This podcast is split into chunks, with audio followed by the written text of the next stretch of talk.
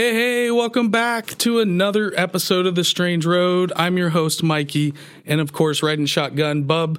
How, how you doing tonight, buddy? I'm great. A little chilly outside, but I'm good. All right, you ready to go? Rocking. This is got my be great. flannel on, strapped in. I'm ready as well. And tonight we have guest director, our boy TJ and Disbro, How about that? han- hanging out with us. love Both it. those guys. Check out that Master, Master Control, Control. cam. TJ and Disbro, you guys are rocking and rolling. Appreciate the hell out of you guys. Heck yes. Appreciate all you guys in the chat. Thanks for hanging out with us tonight. Um, anybody out there that's in YouTube, please don't forget to like, subscribe, and share. Got to hit that notification bell. Jump on board. And that's just going to get you anytime we live stream or have a premiere, you're going to get notified. Um, great way to support the show is with those super stickers and super chats. We keep all of these live streams and premieres ad free. Uh, and also, if you're listening in Spotify, Apple Podcasts, wherever you get your podcasts, please leave that five star rating and a positive comment. Hey, and if you like it, like the show, share it. Share an episode. Yeah, absolutely. Share this episode. Um, go back through our library because we've been building them up the last couple years, uh, the last year here. Yeah, and we got a hell of a tuning in. library going here, guys. So You're just jumping on. There's a lot there. go back and dig into that library. There's a lot of crossover with, especially uh, with tonight's guest. Oh, and I almost forgot. You guys can find us Instagram, TikTok, and Twitter at the Strange Road. Go check out the Facebook group. We've got some big stuff coming up, guys. So follow us in those socials. Keep up to date with everything we got cooking. You guys all rule. Thank you so much uh, to everybody listening out there, watching out there. Much, much love, much appreciation. Well, let's hop right into it, Bub. Our guest tonight is well known paranormal researcher, U.S. Air Force veteran, and author. Check out his new book, which is out now Travels Through Time, Inside the Fourth Dimension, Time Travel, and Stacked Time Theory. Let's welcome Mike Ricksecker, everybody. Mike, how you doing? Uh, doing pretty well. Thanks so much for having me tonight, guys. I really appreciate it. Absolutely. Hey, we appreciate you making the time for us. Yeah. It was it's so awesome. We've seen so many shows that you've been on over the years, whether it's Ancient Aliens or uh, William Shatner's The Unexplained. So you're killing it. Your books seem to be doing your new book seems to be doing great. Uh, but we'd love to give you the floor. Tell us a little bit about yourself, and we can hop right into talking about your book and anything else. Yeah, absolutely. I, my background is well, I've been writing ever since I was uh, a little kid. About you know, if you can imagine, seven years old, and I'm writing books. So that's always been a passion of mine.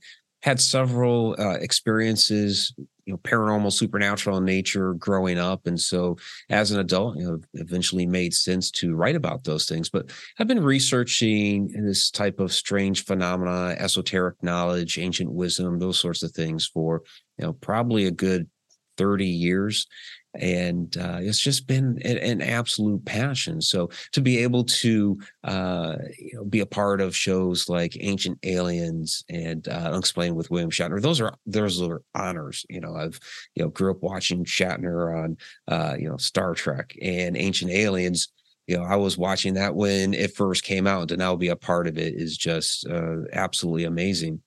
And uh, yeah the the latest book travels through time that's my 13th it's the actually first book in the connecting the universe series and yeah time travel is something that's always absolutely fascinated me and so for this new book series i decided well let's get to you know the just start from a nice base. Let's get to you know the center of the universe here what actually drives all of this and uh and yeah i know we're going to be talking about that a lot here this evening Absolutely. And like I said earlier in the chat, these are things that we've been talking about that have kind of been overlapping through other episodes and then also our show Strange Happenings where, you know, we're com- covering a lot of the UAP phenomena and, you know, it always mm-hmm. pops up like who are these beings?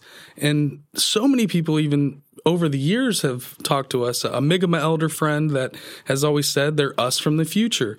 And so they're coming back in these times to so we're hearing a lot of this right now about who these beings could potentially be. Are they coming from another planet, another dimension? Are they us from the future?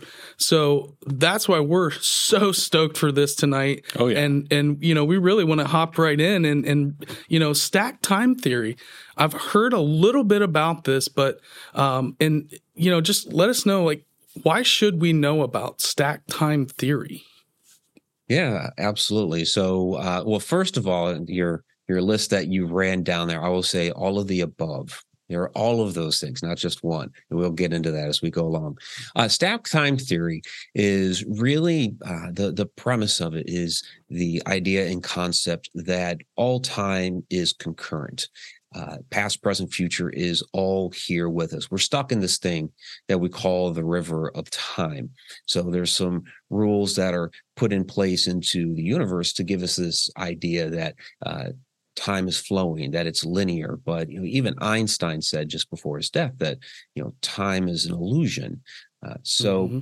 we go with this idea that all time is ever present, that is our fourth dimension, is is time which means that all the other dimensions above us would see time as a whole object, just like we see you know, a three dimensional cube or like my mouse here uh, and, and, other things around me. Uh, we see those as whole objects. From these other dimensions, you would also see time as whole. So if it's all concurrent, take where you're sitting right now. And every moment that has happened, is happening, and will happen it's all right there. Every moment, like a photograph. And all of those photographs are stacked on top of each other, right where you're at. And sometimes, because everything's energy, resonance, frequency, vibration, two of those moments will resonate at the same frequency for just a moment, and we'll get a glimpse of another point in time, mm. which is something that we would call like a time slip.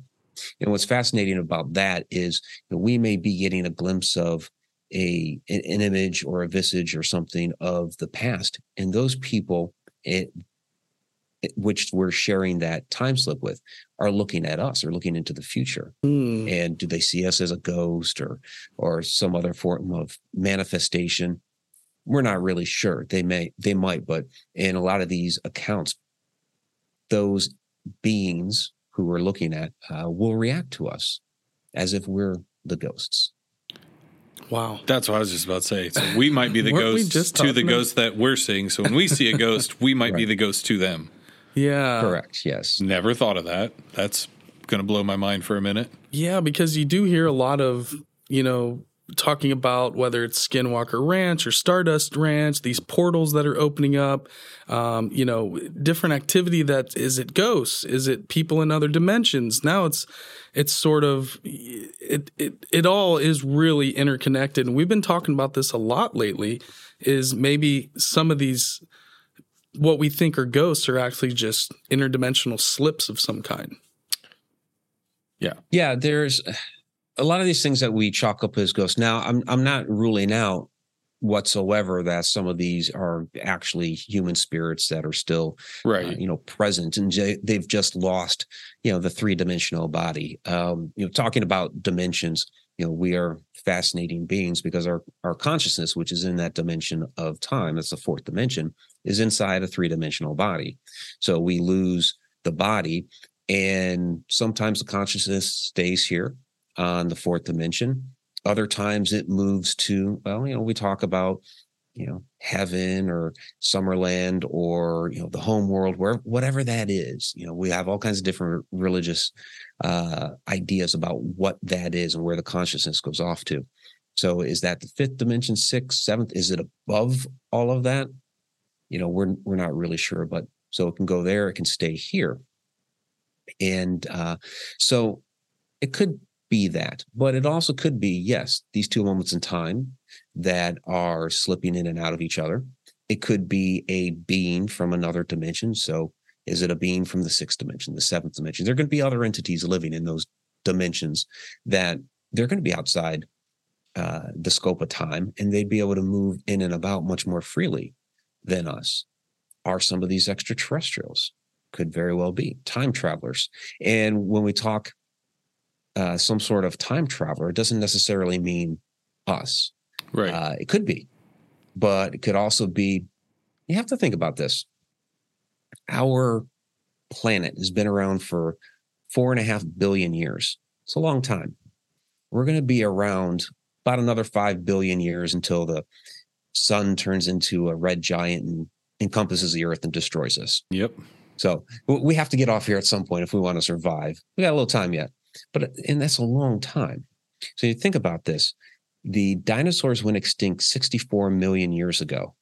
That's just a little more than 1% of the entire history of the earth that that happened. The oldest uh, Homo sapien sapien fossils that we found are 315,000 years old. So we've been here a very, very short period of time. So given that, say 64 million years from now, what does the earth look like?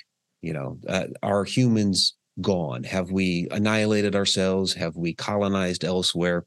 We might not even be here. And in that time, there could be another life form, intelligent life form that has evolved, developed civilization, technology, maybe even time travel technology. So, could be time traveler that is indigenous here to Earth, but not necessarily human. Also, these are these are a lot of different ideas and theories that we can throw out there. Could be again, take it 64 million, 100 million, a billion years from now, could be an extraterrestrial civilization out there looking for a new home. Maybe they're colonizing. We don't know. We can speculate. But they find Earth, and to them, it's habitable. And they come here, they set up shop, develop their civilization and technology again. Maybe they develop time travel technology and go back to look at the Earth's past. So, you know, they could still be extraterrestrials that we're seeing as far as like some of these UFOs, UAPs, this sort of thing, beings that we're seeing. They could still be extraterrestrial living here on Earth and a time traveler all at the same time. Yeah. Unpack that one, but I saw your brain just broke. a lot happening there. But I mean, they're all very intriguing, interesting theories as well, which uh, we've talked about this a lot about, you know, again, with theories, I love it because I can't disprove them. I can't say yes or no, but it, it does lend to the, the, the thought process and expansion of just going, what if it is this way? What if, you know, kind of just taking that viewpoint that we have sometimes and flipping it to where we're like, oh, it has to be like ET here, you know, maybe it is an ET, maybe it is, you know, but opening up the door of possibilities to a wider spectrum rather than I think sometimes we get it kind of pigeonholed because I was even going to say earlier, like non-human intelligences. We think of it as like, okay, well then it's going to be an alien, but what if it's not? What if it is like a Star Trek episode where it's just like this pink cloud, you know, and that's the non-human intelligence? like uh, that's one of the things I still have a tough time grappling with is like even if we do interact with something or make con like will we project how we think it should look and it will be able to assume something like that? Or is there an actual hard and fast like we're just going to have to learn how to interact with some pink ethereal cloud well, if that is you know that's a big step. That brings up a good point because sometimes you ever catch some of these channelers on youtube? Back in the day i used to watch a lot of these weird videos and, and a lot of the themes overarching whether it's uh, the gentleman Darryl Anka and some of these guys that are uh, quote channelers. And some hmm. of the messages you hear are we are just literally a higher consciousness and our brains are projecting what they look like to us. So okay. because they're on such a higher dimension that it's within our brain is how we perceive them. So we really actually we, perceive them appropriately. Right. Okay. So right. Fair enough. I don't know, Mike. Fair enough. Have you ever heard that before? It makes sense though if you're getting to higher dimensions that we as a lower dimension have a tough time understanding or interpreting them. But so we go ahead, Mike. I'm project. sorry. Yeah, absolutely. Um, yeah, these beings, entities, other forms of consciousness from these other dimensions. Um, we don't quite have the proper geometry. We don't quite have the proper senses to be able to see and interact with that properly. You know, our eyes only see into a, a narrow band of the spectrum. We only hear certain wavelengths. And, uh, you know, a, a good example here is let's take something that we can understand, the other dimensions that are accessible to us. So second dimension is a plane, you know, flat surface, you know, circle, square, rectangle, that sort of thing. So somebody that is in that dimension, and you may have heard the term flatlander. If you were to pass a three dimensional object like a sphere through their world, they would never comprehend properly that entire sphere. What they would see as a sphere passed through their land is they would see like this small circle open up and it would get wider and wider and wider until it got to its apex. And then as it finished passing through, it gets slower or it would get smaller, smaller, smaller. Right. Until you got to that very small circle again. That's all that they would ever really be able to perceive. They could tell, okay, something's there. I don't really understand what it is, why this circle is opening and closing doesn't make sense to me. That they would still perceive a little bit of it as much as their senses could pick up on. I think that's what's happening in a lot of these cases of, you know, might be a you know strange vaporous form that we see. It might be a shadow person. Some people report seeing seeing some sort of shimmer type person. hmm Uh, so a lot of Mm. these different types of strange types of beings and entities, we just don't have the proper senses to be able to to be able to make sense of it all. Right. Yeah.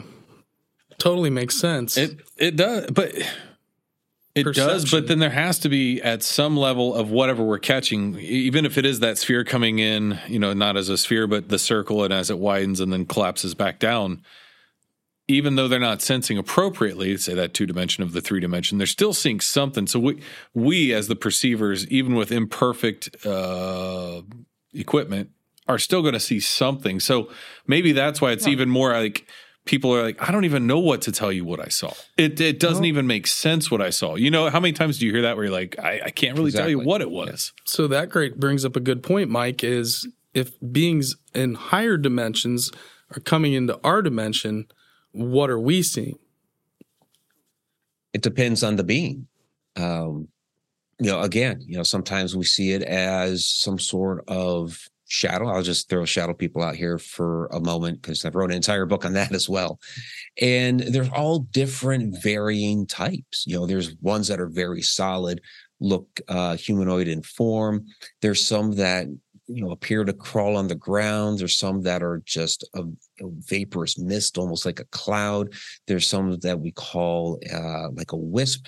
It's just you know very very translucent, moves very fast. It's almost like you you blink and you miss it, sort of thing. Hmm.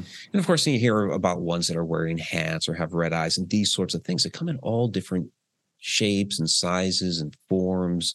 And so I this is what I say when it comes to that. You have like several different entities, you know, several different species of entities that are entering into our dimension using a very similar energetic modality, whether that's the shadow or you know, mentioned the shimmer type person or uh, maybe even apparition like uh, to, to enter into our world, into our dimension.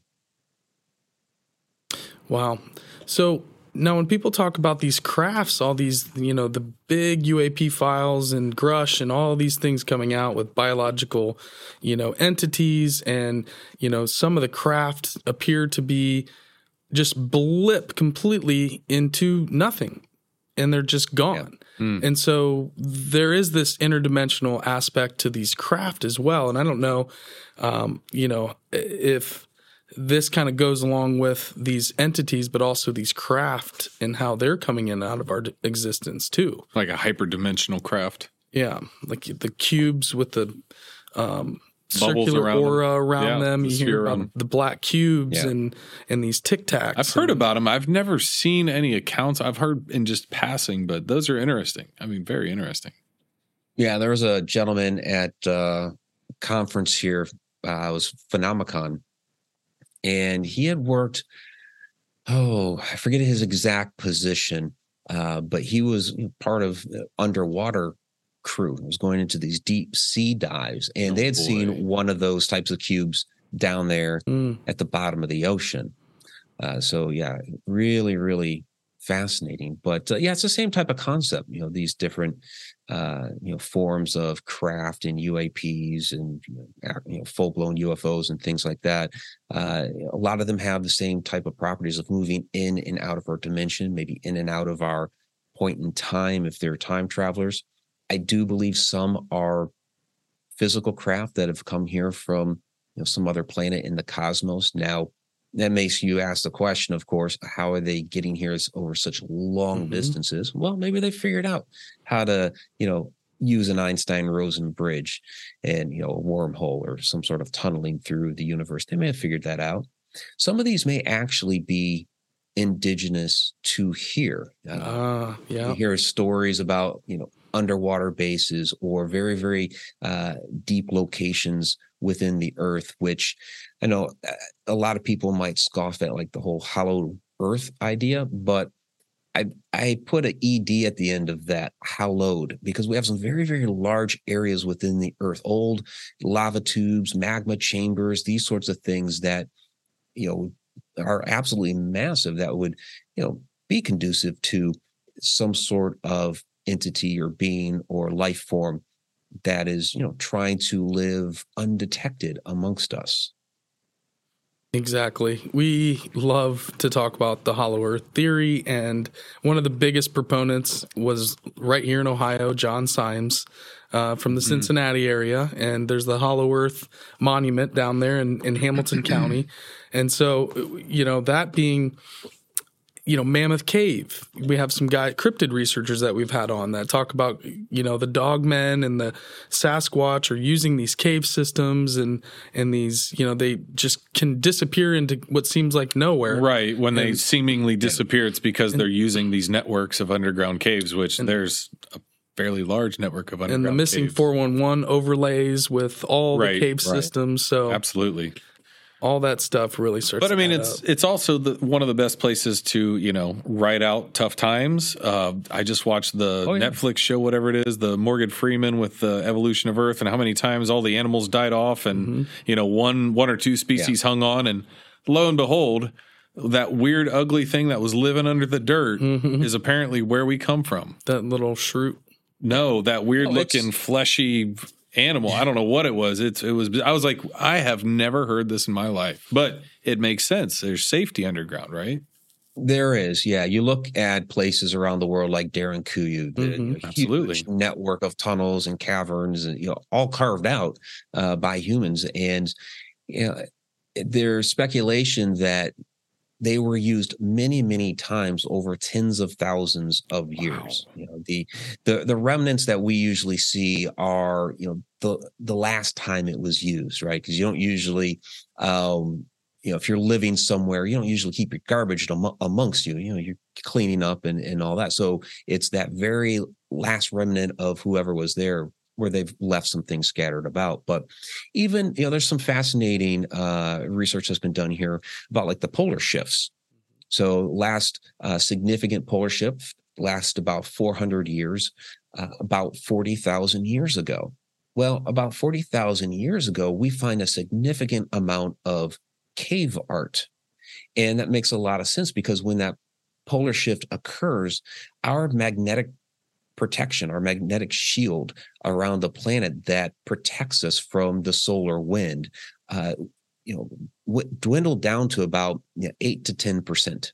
So you go outside during the day, you're going to get fried. Wow. So these people were staying inside to protect themselves, and they got all these walls, and they're drawing on the the walls with their with their cave art, and so that makes a lot of sense.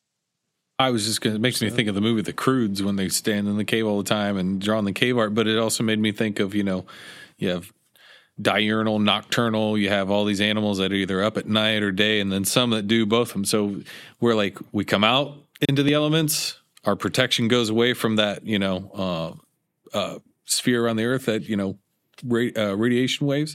And the next thing you know, we're inside and we're like, well, we're bored. Yeah. We need to start drawing and keeping ourselves busy and remember, you know, makes sense. It's really interesting. I've never heard that before. Yeah, and Mike, I want to just go back a little bit. I love what you said about some of these beings could just be beings that have been here forever. I love that idea because yeah. if you study the Vedic texts and these and you know look at the the the king's list of Sumeria and Egypt and you know, maybe they're not ancient aliens. Maybe, of course, I think aliens did visit and give us knowledge and so forth. And yeah.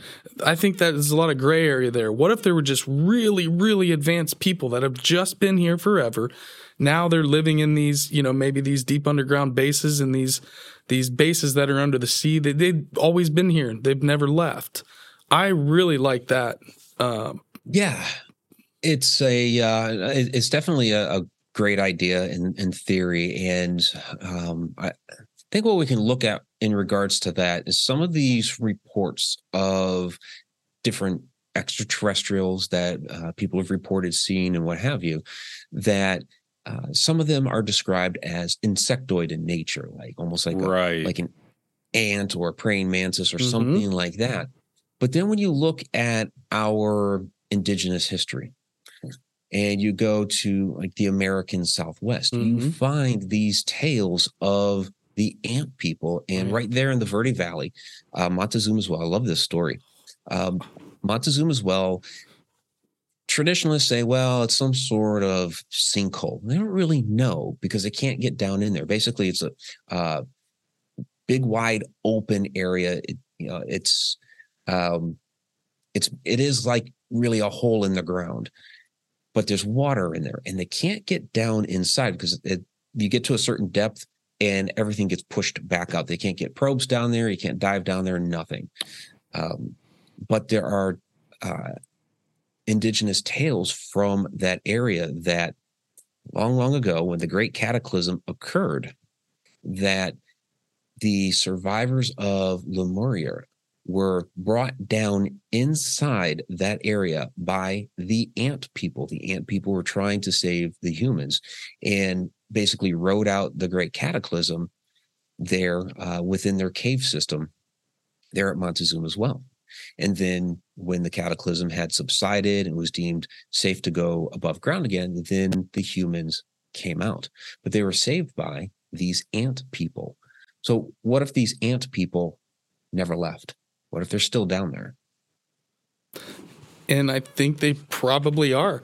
Yeah. You know, we we uh, did a Earth Wisdom Jeep tour in the Sedona area. We've been to the Right. Verde Valley a bunch of Okay, times. We've yeah. shot some stuff in uh, Montezuma's Castle, a couple different vortex spots over the years. Um, Montezuma's Well, the day that we were there, was closed, and we shot the Shut whole up. road closure because we were so stoked to go there. And we rolled up. And they had a bunch of flooding when we were there, and like Mike said, it's this. what year was this? This is 2021 Okay. a couple just- years just back, not even that Okay. long ago. And so we shot a bunch of stuff. We went to um, Montezuma's Castle. We went to the V-Bar V Heritage Site where they have that um, big serpent petroglyph that lines up to the winter and summer solstice. And and Mm-hmm. you know we talked with those guys about our Serpent Mound here in Ohio Yeah. and, and how it's Yeah. It's basically the same calendar. And so Montezuma's well, unfortunately, was completely closed. What if something was going on there that day? Maybe there was a uh, There was a lot of opening up. a lot of federal agents that were around there. They were creeping up Oh, on us when we were flying the, the drone that day. We got stopped Really? when we were because you cannot fly a drone inside the federal park. So we got outside the park and we're flying around the perimeter. And he just popped up and you know he was cool. He's a really nice guy, but They're like, um, what are you doing? yeah.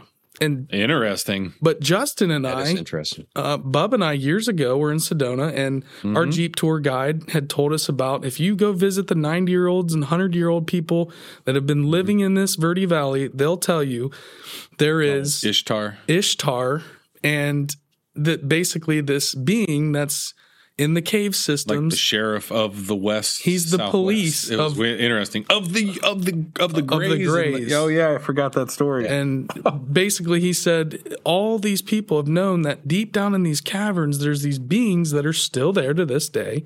And this Ishtar is like the police Basically, of yeah. all the Like the Men in Greys. Black and we're kinda- like, what? Yeah, this was we were the only two on the Jeep tour, so we got our own like private tour, which was awesome. was so- and we got so cool. much more lore and just kind of yeah, maybe it's history, maybe it's not lore, maybe that's what's really going on out there. I mean, you got Yeah. Dulce, New Mexico, where maybe there's the base uh, under under that, you know, uh, Mesa. Like, there's just a lot. And we also interviewed Clifford Mahooty years back uh, at an event that we You know, were I was doing. just about to mention Clifford. Yeah. Yeah. And so he's talked to us about the their connection with uh, you know, the ant people, but then also they were the people that came to help build Serpent Mound. Their culture is connected here in Ohio. So we have uh, uh, two videos that we have up on YouTube with, with Clifford that kind of connects both those worlds. And so, you know, their iconography of the serpent and, you know, I've read the book of the Hopi and, and this is their story. is I've heard the a lot about people. the inner Earth. Uh, you know, and what you've said as well, Mike, is you know the lava tubes and some of these other things where it's we don't even have to make it necessarily. There's some of these Right. structures that could already be there that we don't, but we also build and construct underground. There's huge, you know, uh, storage facilities, Oh, yeah. governmental facilities into mountains and. What we actually know about what goes on underground is probably about as much as what we know is what happens the ocean. Oh, absolutely. Yeah, there's so much that's just uh that's dark to us about all of that. And having been in uh the military, I've been in some of those underground locations and they're absolutely massive. Uh that what we've done. And I know that that's only a you know small fraction right? of what we've done. Um, for your listeners and viewers, I would recommend them to go back to uh, your interviews with Clifford because he passed away almost two years ago. That was a wealth of knowledge that was lost when he passed. Yeah, when I my my first venture into uh, that area, uh, Montezuma as well, I was trying to connect with him uh, to you know, get his personal take on it, because I've I've met him before, and so I'm trying to call him, trying to call him and he wasn't answering but that's because he of how ill he was and he, yeah, he passed away just a couple months uh after after that. So I, I recommend your viewers and listeners going back to that. But um yeah the our yeah there's so much going on underground that we can't even really fathom and it- people in different locations around the country well really around the world uh in different spots you know they hear that hum mm-hmm, and they're wondering where the hum is coming from. mm-hmm. And usually it's from some place underground that they're doing something down there, and that vibration just emanates from out of the earth, you know, to above ground. We're hearing it, and we're like, where we can't find a source, and that's because they're doing something underground. That's what you think the cases are when people in different parts of the globe Mhm. are going, there's this weird noise because it happens yeah, all across the world, or, Yeah. right? I mean, people are like, we don't yeah. know what this noise is. It's been happening for days, weeks, months, sometimes years almost. I mean, Mhm. I would have to move. With misophonia, uh, you know, noises Yeah, driving me I, crazy. I hear it here. Really I hear it here. Interesting. And there's uh in one location that I I lived at in Maryland. Um it was Pasadena, Maryland, which is south of Baltimore. And I had somebody try to tell me one time, well, um, it was from the Aberdeen Proving Grounds. Well, Aberdeen Proving Grounds are north of Baltimore. I'm not going to hear it from that. I mean, for me to be able to hear, and this is it was a very, very loud bang, and we'd hear it periodically there. It'd be like it would totally rock the city of Baltimore if that was the case. Wow. Um, but yeah, on occasion we'd just you know, be hanging out. You know, maybe we're in the living room watching TV, or maybe we're outside, and all boom, what the heck is that? We would laugh uh, and make a joke of it, like, oh, the uh, uh, they blew something up over at the meth house across the street, or, you know, whatever. Wow. But um, this this one morning, I was in bed and um, was just really starting to wake up, and um, right outside uh, the window, and it wasn't a very large front yard. Uh, there was the uh, electrical pole, and I heard this massive boom. It, it sounded like the transformer on the electrical pole had exploded, and so you know, I go to the window, I'm looking around, you know, I'm looking for smoke, you know, anything because it was right there. It, there were people coming outside onto the street, looking up, looking around, what's going on. It was it's one of these phantom explosions. yeah. What is that? Yeah. They've been recorded all over. What was the one in Russia that was a couple years ago? That or or maybe it was Ukraine, where me- yeah, they were recording thoughts. audio for hours and hours and hours, and you just hear this. It's almost like repetitive. Yeah, Every so often, you would hear these boom, and it and it hits. Yeah, well, if it's resonating and actually causing almost like a physical disturbance too, just because of the you know low impact drive Mhm. of it. But I was wondering, like, so is it if one, if you're recording it and getting actual audio, that's one. But two, what if you know there's like a shared audible Everybody's disturbance for you know Everybody's a group of hearing it, people, or yeah. like say the Havana syndrome stuff, you know, where people are like, we're hearing these noises or frequencies inside, but it you know, it wasn't a noise. Like Yeah, so I'm- I'm wondering, you know, I'm not discounting that it could happen or that it does happen, but there's some phenomena. Try to explain it away sometimes, but I think there's a lot of covert things that happen where they're like, what are you talking about? What what noise? Yeah. Who blew up what? You know, which again, you have to to keep things, you know, covert and secret enough to keep them safe and uh, you know, keep our secrets safe. But I think there's a lot underground. Uh, I don't want to go into the Denver International Airport. Let's just leave I that don't one think alone. we should. Yeah, 'cause We'll leave it alone. We'll it's leave it popped alone. up in my That's too far. But yeah. Mike, I really want to get back to time travel in your book because uh, I think we could, did some ground, covered a lot of groundwork of you know potentially what are these interdimensional beings? Is it connected to spirits and other Right. paranormal activity? And how does all this stuff connect to time travel and time paradoxes? And you know, people want to base everything they know off of time travel from Back to the Future well, you know the paradoxes of you never want to go talk to yourself is all that horseshit i mean what, Well, there's a lot of paradoxes. that- Yeah. Yeah, the the whole the thing with the grandfather paradox. Um, what's funny about that is, uh, you know, scientists will kind of laugh it off as well. You know, it's um, you know, it's a storytelling gimmick for writers, and you know, it makes for fun sci-fi and all that. But in the uh, in the 1980s, there was a Russian scientist, uh, Novikov, Nav, Navkach, I can't pronounce his name, Novichov, Navik, Navkach, something. Whatever. He came up with this uh, consistency principle. And basically, what the principle stated was that theoretically, time travel is possible.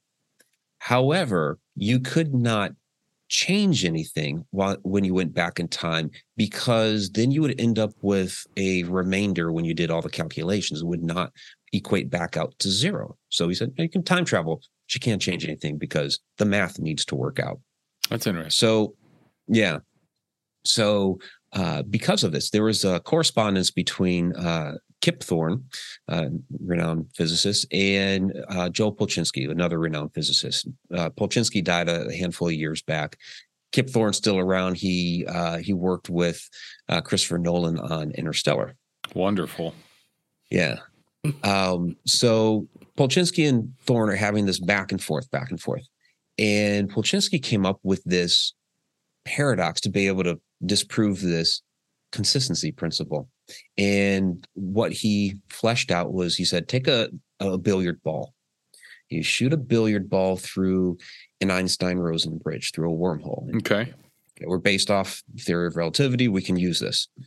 And the end of that uh, wormhole, the end of that Einstein Rosen bridge, we're going to set up uh, back behind it just at the right moment that when the billiard ball comes out of the wormhole, that it will hit itself, the billiard ball, just before it enters that wormhole and knocks it off course. So it never enters the wormhole to begin with. So now you have this paradox of this billiard ball coming out of the wormhole and knocking itself off course. So it's not supposed to go in. So I'm looking at this as I'm writing my Whoa, I'm like, wait a whoa, whoa, whoa, whoa, This- whoa. this is this is the grandfather paradox using a billiard ball Sure. instead of somebody going back in time and uh, killing their grandfather so they're never born this is a billiard ball going back in time and knocking itself off course so it never goes into the wormhole. It's the same thing just but because it's a couple of physicists talking about it and we're using you know einstein rosen bridge and a billiard ball it's acceptable. Not acceptable if you're talking about dead grandfathers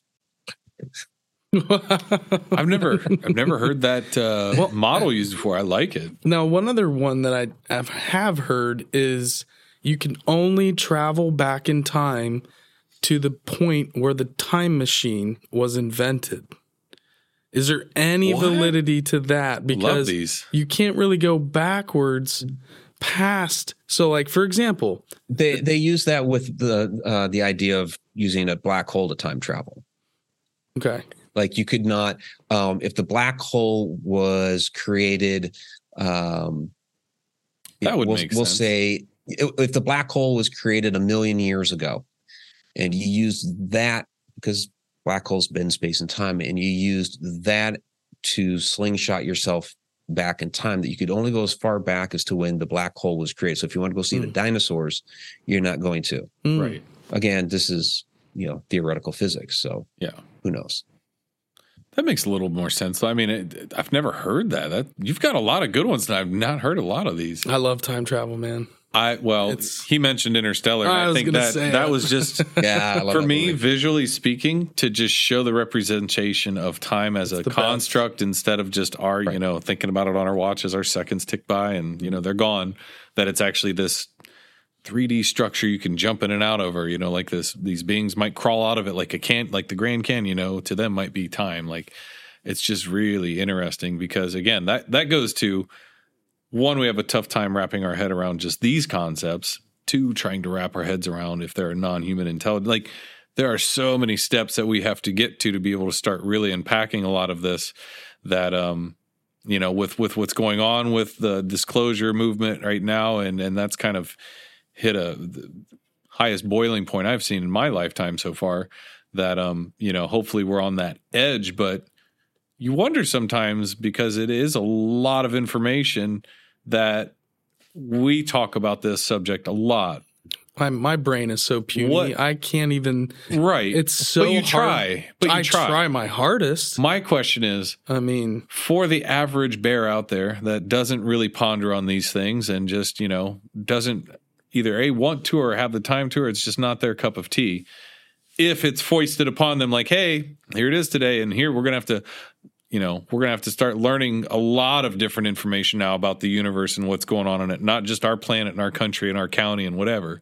What do you think that looks like? How do we unroll something like that if that's really going to ever occur?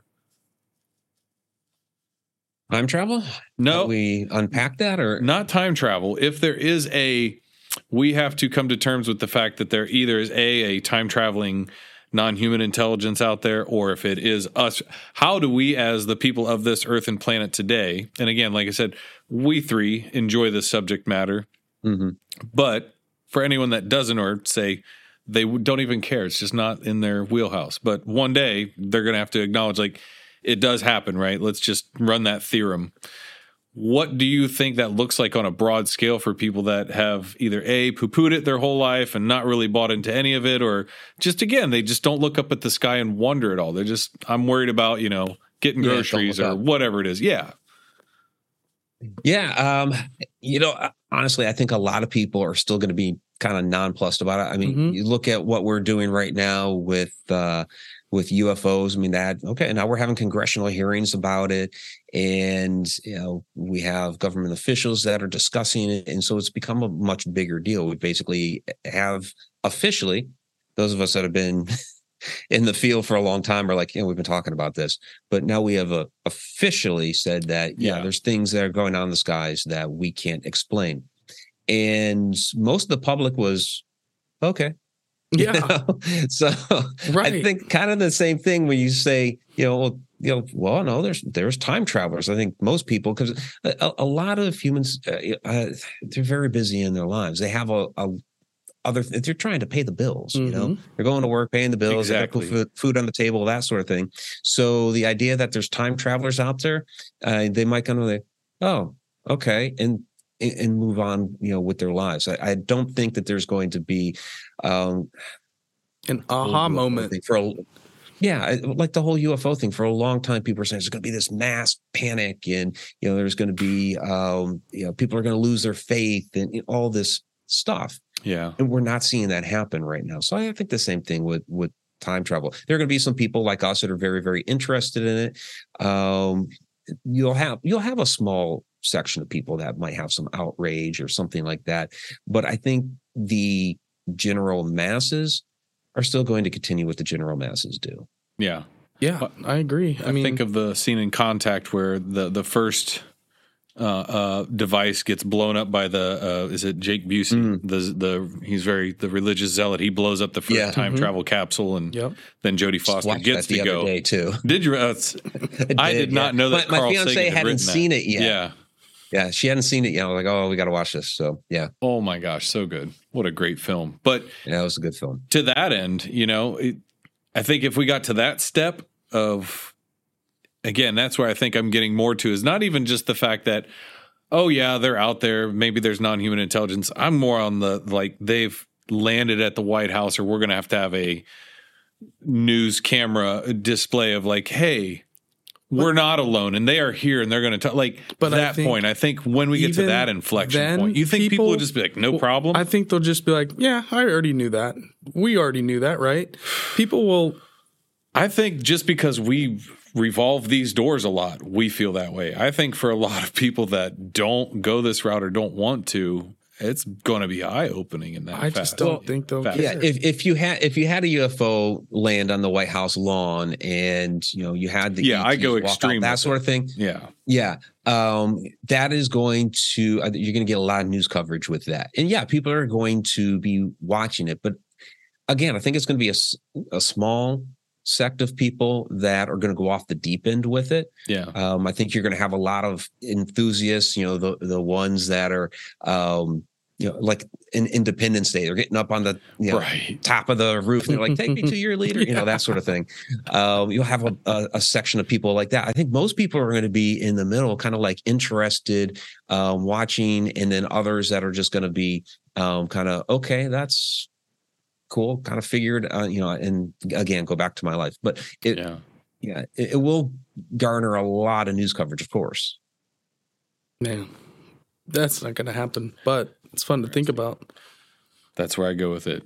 Just at one point, sometime, we're going to have to run all these out, all these thought processes, or there's nothing out there. Or, you know, like you said, in five billion years, when the sun gets to its solar maximum, then we're done. You know, everything's cooked and we've got to get out of here anyway. So, uh, you know, there's this long timetable of looking at things to where, like you said earlier in the in the episode, we're talking on scales of hundreds of thousands of years or a couple million. Millions. Yeah, It- you know, Which yeah, but we ha- we do have to look toward the future. So, Mhm. uh, you know, yeah, when we shut down some of the space programs and what have you, it was it was really kind of discouraging.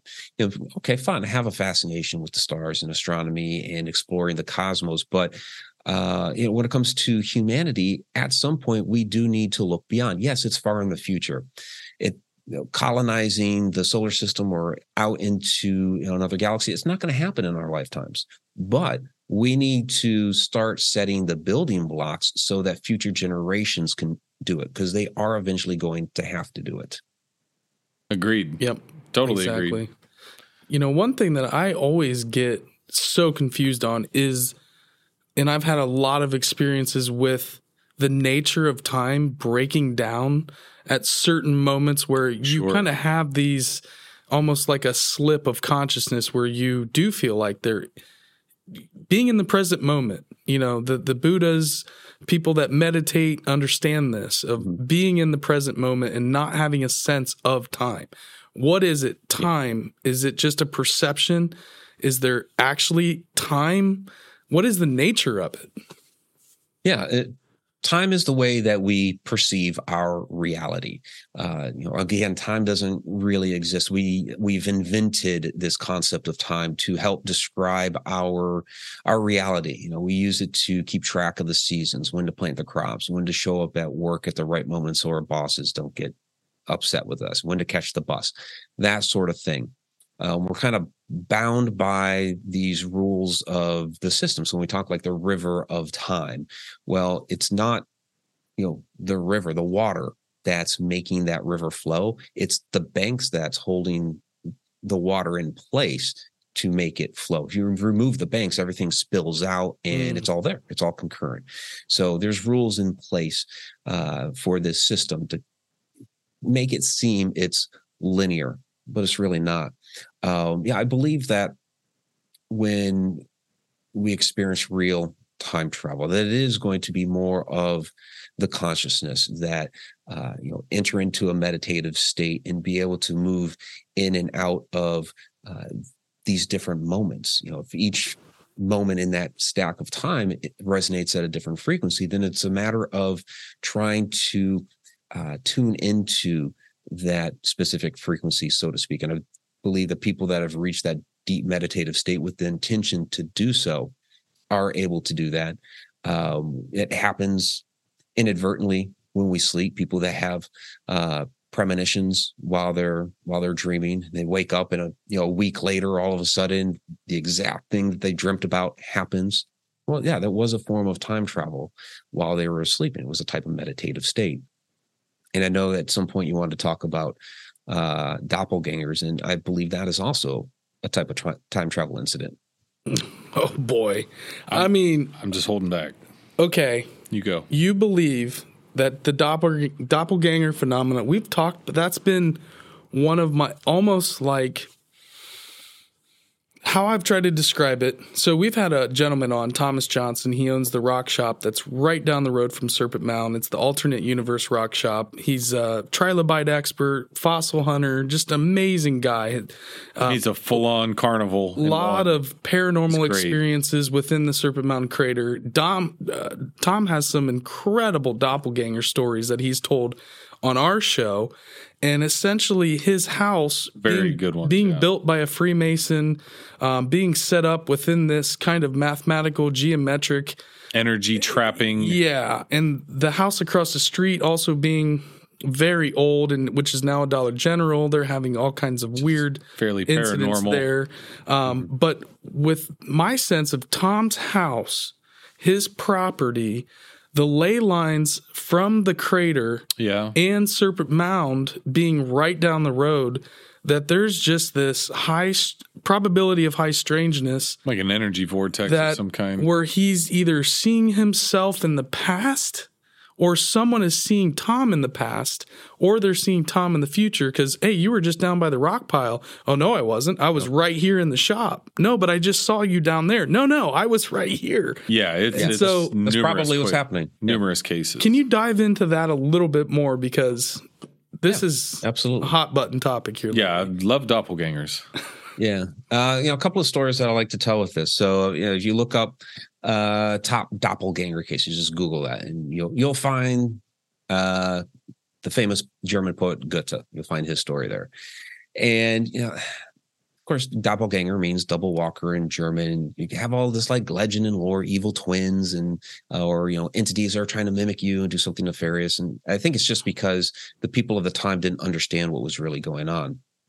So one day, you know, Goethe's walking toward Drusenheim, and he tells his story in his work Dichtung und Wahrheit, or Poetry and Truth. He's walking down the road, heading to Drusenheim. He's having an affair with a young woman. He's lost in his thoughts. You know, kind of like today we say we're zoning out, right? Mhm. Oh yeah. Driving down the road, we zone out, we miss our exit, and turn around, and go back. So he's kind of in that same mode at that time. All of a sudden, he notices on the side of the road there's this man in a gold trimmed gray suit. Turns to get a better look at the guy, and all of a sudden, poof, disappears. What the heck was that? Oh, it, it- very curious about it. Can't do anything about it because the guy disappeared, but you know, whoa, you know, very startling. So he takes note of it, continues on his way to Drusenheim. couple years later, he's on that same road, ro- walking in the opposite direction away from Drusenheim. And he's you know coming up on that spot where you know he had that incident. He starts to remember, oh yeah, this is where I had, you know, I saw that guy and he disappeared. And he looks down at himself, oh my gosh. I was the guy in the gold trimmed gray suit because I'm wearing that right now. No. What? Yeah. So he had actually seen himself at another point in time. So the question is, okay, how how did that happen? How did that work? And I think it's because he was lost in his thoughts. He was zoning out. It's a, it's a type of meditative state. Uh, and, and we enter into that type of meditative state all the time. Like I said, we're driving. We don't go into full meditative state. Otherwise, we tra- crash the car. But, you know, we do it while we're driving, mowing the lawn, washing the dishes, whatever. It's a type of meditative state. And I think when he had entered into that state, he had tuned into his own energy at another point in time in that location, got a glimpse of it. And then when he noticed uh, the gentleman, which turned out to be himself, you know, and he turned to get a better look, he broke that meditative state and poof, the guy seemingly disappeared. Makes sense. no longer tuned in. Totally makes Yeah. sense. It does make sense. I mean, it's it's just such a, a wild explanation that And- you would think like, man, oh, that was me. Like, but to also, Think about it with Tom. The veil is thin in that area. yeah, So, you know, if and Tom being who he is and the area and maybe he's but the thing is with Tom is other people are seeing him. yeah, it's not. Yeah, he's not And- seeing his own doppelganger. It's other people going, hey, what are you Right. doing in here? You're outside. And he's like, no, I'm in here manning the shop. Like, what do you mean? Yeah. I, my jaw Yeah, was just um, dropped. I was like, I can't believe you have all these doppelganger stories and we just did not know this. Yeah, old Norse mythology called those vardøgers. Um, I had a woman from Turkey that had contacted me a while back, and you know she had re- uh, reported that there was this one day where she had walked into the house. Her husband's on the phone, and he's like freaking out. Like, wait a minute, you just came into the house and went upstairs.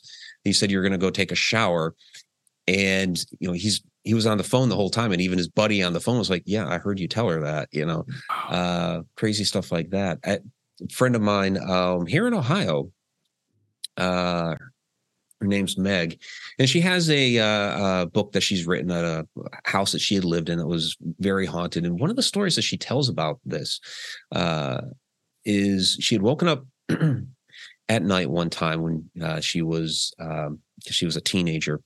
She had heard something going on out in the kitchen, and her her mom was supposed to be at work. So she was like, "Oh, you know, maybe you know, mom got home." Is she goes out to to take a look, and she walks into the uh, the kitchen, and her mom wasn't in the kitchen at the time. But all of a sudden, she walks in through the door from the I guess the garage was back there from the garage into the kitchen, and there's her mom, and she remembers it was like her her favorite sweater and a pair of jeans, and her mom sees her there and all of a sudden kind of gets really wide-eyed freaks out and f- runs off down the hall to her bedroom so meg chases after her you know gets to the bedroom door it's, it's closed she opens it and there's her mom laying in bed. And she's like in a nightgown or whatever. She wakes up her mom mom you know you know, what are you what are you doing? Why are you laying in bed? She's like oh i wasn't feeling well at work. Came home early and and went to sleep. So she saw what you know she was calling a doppelganger, a doppelganger of her mom. And when she told me the story, I'm like, this to me sounds more like a time slip incident that, you know, when you saw your mom, it was at a different point in time. And apparently she saw you because she reacted to you. And maybe because you're still a kid at the time, you were at a different age, you know, than whatever time frame that that visage of the mom was occurring in. And she freaked out and ran off. Wow. Yeah. Wow. Well, yeah. Uh, all of that just made my blood run cold. I got chills when you're like the lady's sleeping. I'm like, wow, oh my god. And here, here's the thing too. Like, I was not really hip or aware of doppelganger stories necessarily, other than the, oh, hey, Mike, you know, there was somebody that kind of looked like you. The They could have been you, yeah, you know, not the, Yeah. hey, there was somebody that was definitely you. I know it was you. Talk to him. he And then you disappeared or whatever. And it's like, those were new to me just a couple of years ago. So I've really gotten into them now. Yeah. Yeah. It's not like celebrity look-alike sort of No, stuff. we mean And, exact. uh, yeah. Yeah, Yeah, we and, and I know you guys are uh, are are filmmakers, and I had um and, I've done a lot of that sort of stuff as well for my YouTube channel and all that. But hmm I was getting uh too overwhelmed with all the different things on my plate, so I had hired somebody out to do uh some of those videos, and so I I put out a doppelganger one and I'm talking about some of these different stories, and for the intro piece, they did the whole celebrity lookalike thing.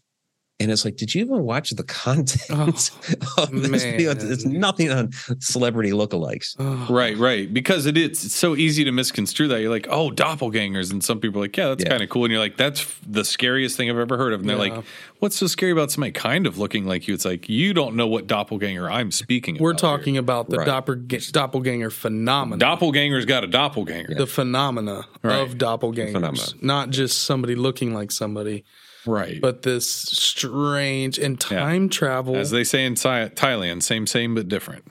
Doppelgangers. He- Mike's putting together a big piece for me because that's the time slip part Oh, of I see. Tom's Yeah. experience. Like that's Sure. what I've been toying with. Like I said, I like to think about Mm-hmm. these things, but my brain is so puny that when it gets down to physics and, and quantum physics Not and, well and these kind of things, I can kind of grasp it.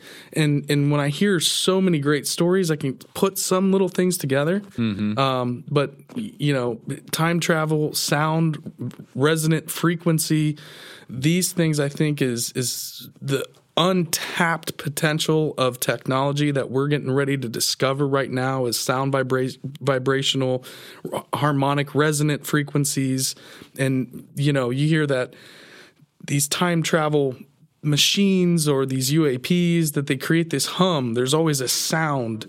And so I always wonder if if you know number 1 has a time machine and been invented or like you said Mike is it something where it's inside us where we're looking inward to be able to time travel in a meditative state or do you think a machine that has some sort of vibrational resonant frequency has been invented already Yeah, I'm more of the school of thought that is going to be more us than a machine.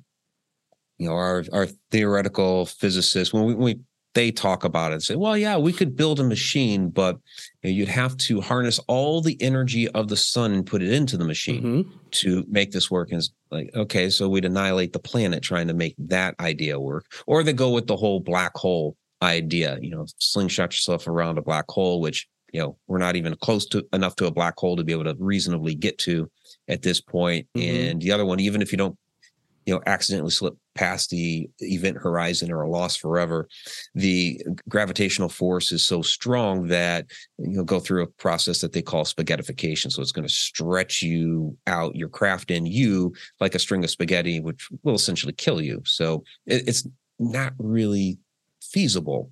Uh, at least those couple of ideas that they've they've given us. Um, yeah, I think it, it's more of uh, more of the consciousness. Um, I don't know if you guys have ever seen the movie uh, Somewhere in Time with Christopher Reeve and Jane Seymour back in 1980, and he essentially, uh, you know, wills his consciousness from 1980 back to 1912. He clears out his uh, room of all modern accoutrements. He dresses himself uh, in the era, and essentially, you know, is feeding himself subliminal messages that you know he is actually in the Grand Hotel in 1912, and basically tricks his mind into believing that he is uh, in that era. And sure enough, he goes back.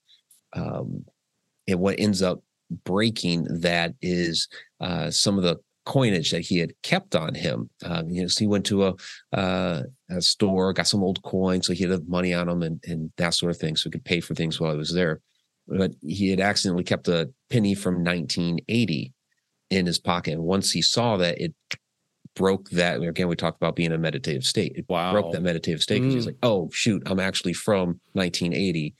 And and lost that. And the story was developed by uh, it was written by Richard Matheson, uh, it was a novelization first, Bid Time Return, and then became the movie Somewhere in Time.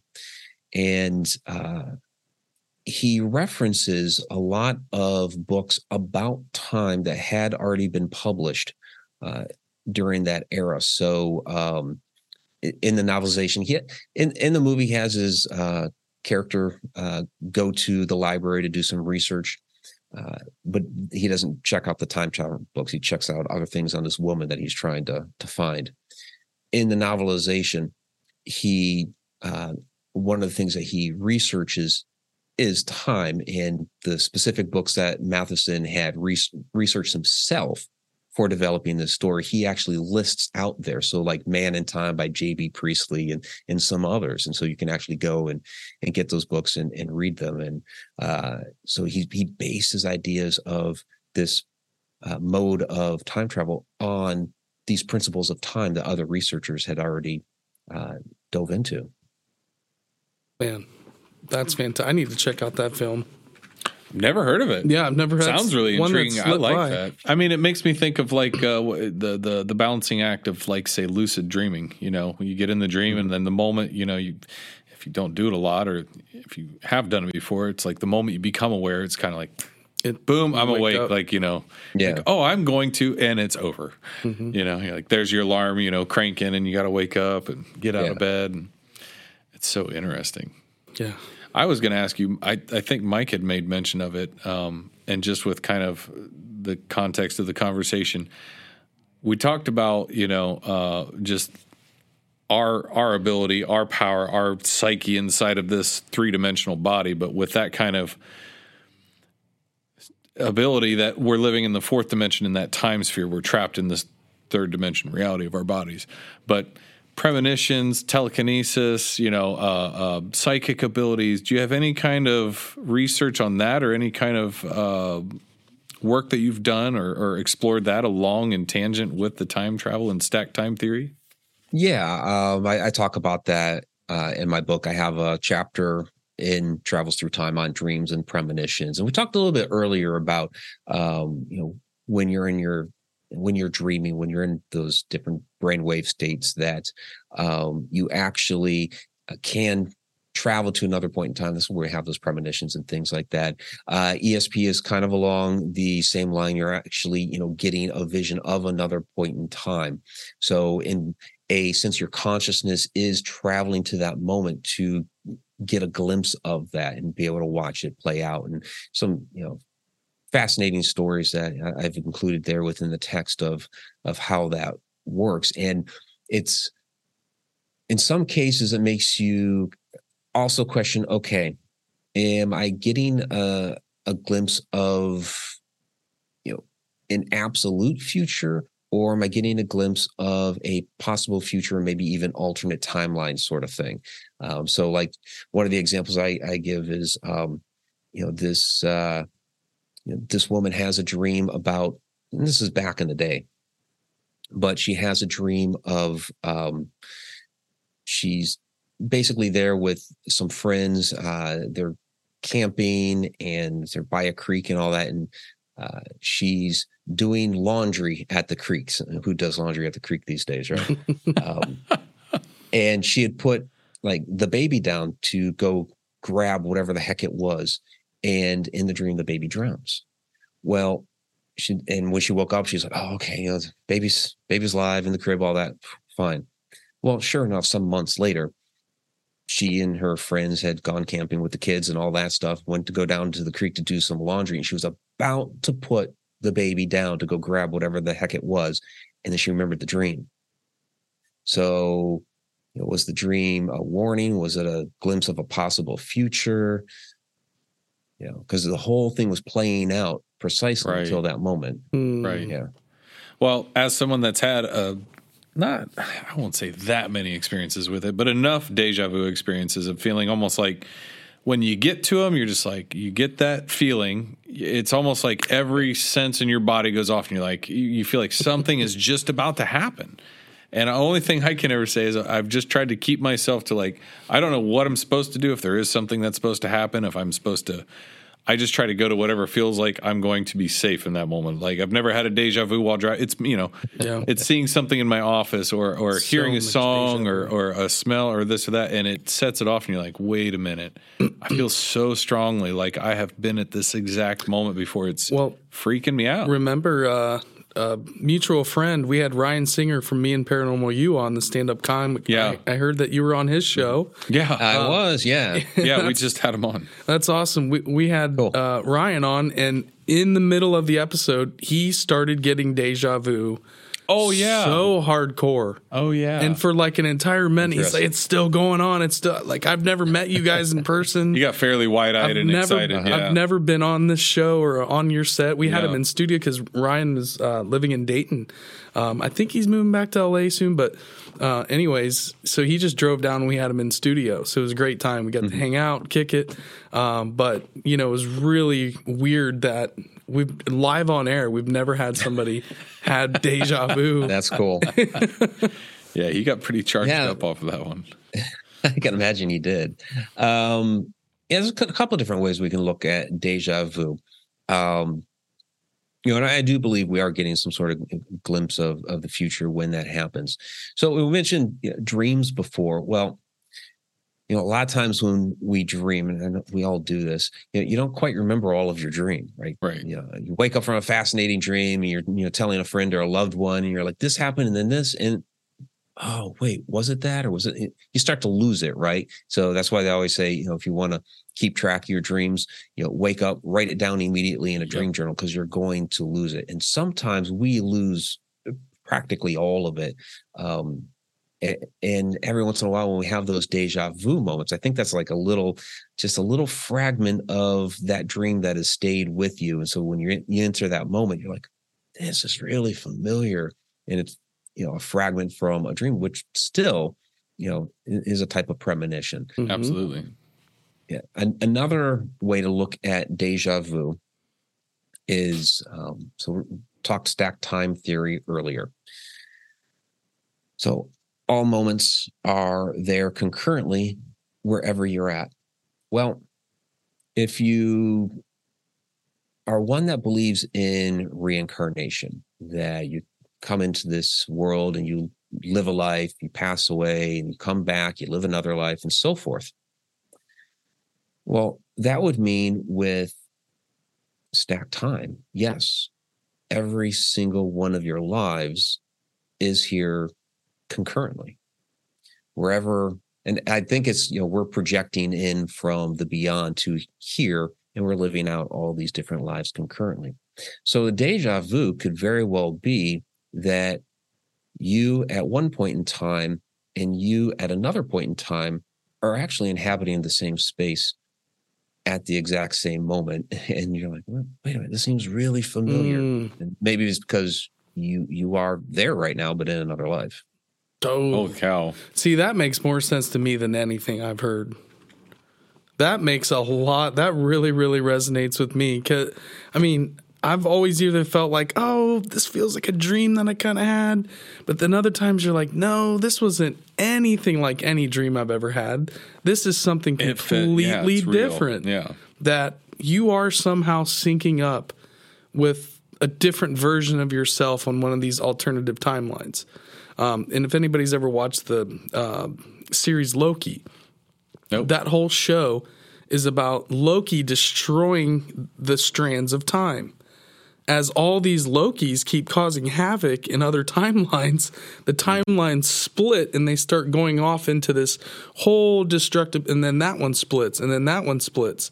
So the whole organization of these time police essentially that are constantly tracking people down like Loki that are just completely blowing these timelines. Hmm. And so what do you think about that? Are we on some kind of trajectory where like if I decided to come 5 minutes late today to the studio, something could have completely shifted my reality? Are we always taking these kind of fork in the road God, moments? I hope not. I'm gonna have to really get yeah, on time. I, and I have a I have a hard time with yeah. that one actually, yeah. um, because you know if if every single decision that we make splits off another timeline, then we're we would have an infinite number of different timelines mm-hmm. spawned off every day. So like me just taking, you know, deciding to lift up this water bottle, that split off another timeline. Right. I, I, I find that a little hard to believe. But and some people have tried to put rules on top of it. Like, well, it's some of the more, you know, bigger, more significant uh yeah. events like, you know, getting married or buying a new house or you know something like that and it's like well who makes those rules and what if me um, you know, buying that car maybe it's a significant thing for for me but you know what what about all these other little insignificant things? Like okay um you know, i decide to cross the street. Not a big deal. But what if me crossing the street at that particular moment causes this car over here to slow down for a moment to allow me to cross the street but that screwed up that car's timing to get into this other intersection and they got into an accident over there not a big mm. deal for me to cross the street at that moment as i decided but it's a big deal for the other person because they ended up getting into a car accident so again who would make mm-hmm. the rules in in that case um, so i have a hard time uh, with with that particular idea mm-hmm. but i do have um, since we were talking uh, about deja vu and everything, there there is a third option, Okay. for for deja vu, and it's actually not as supernatural in in nature. It's a little bit more scientific. So um, there's this idea that you know we may retain our uh, ancestors' memories within our DNA.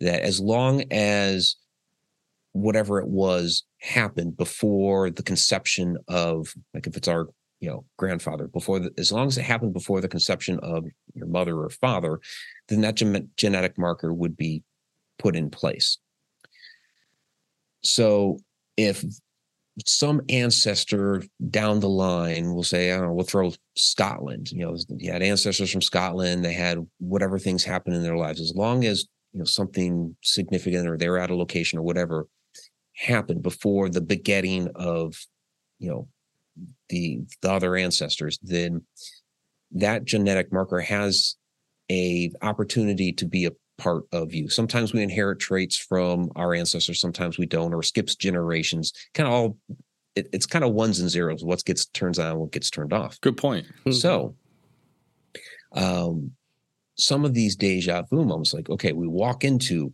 this castle in Scotland. You go, oh my gosh, Mm. this seems really familiar. I swear I've been here before. This is the first time I've been to Scotland. How is that? And it could be because one of your ancestors was there, had a significant experience, and set that genetic marker there that ended up getting passed down to you. The- I mean, That's a great answer.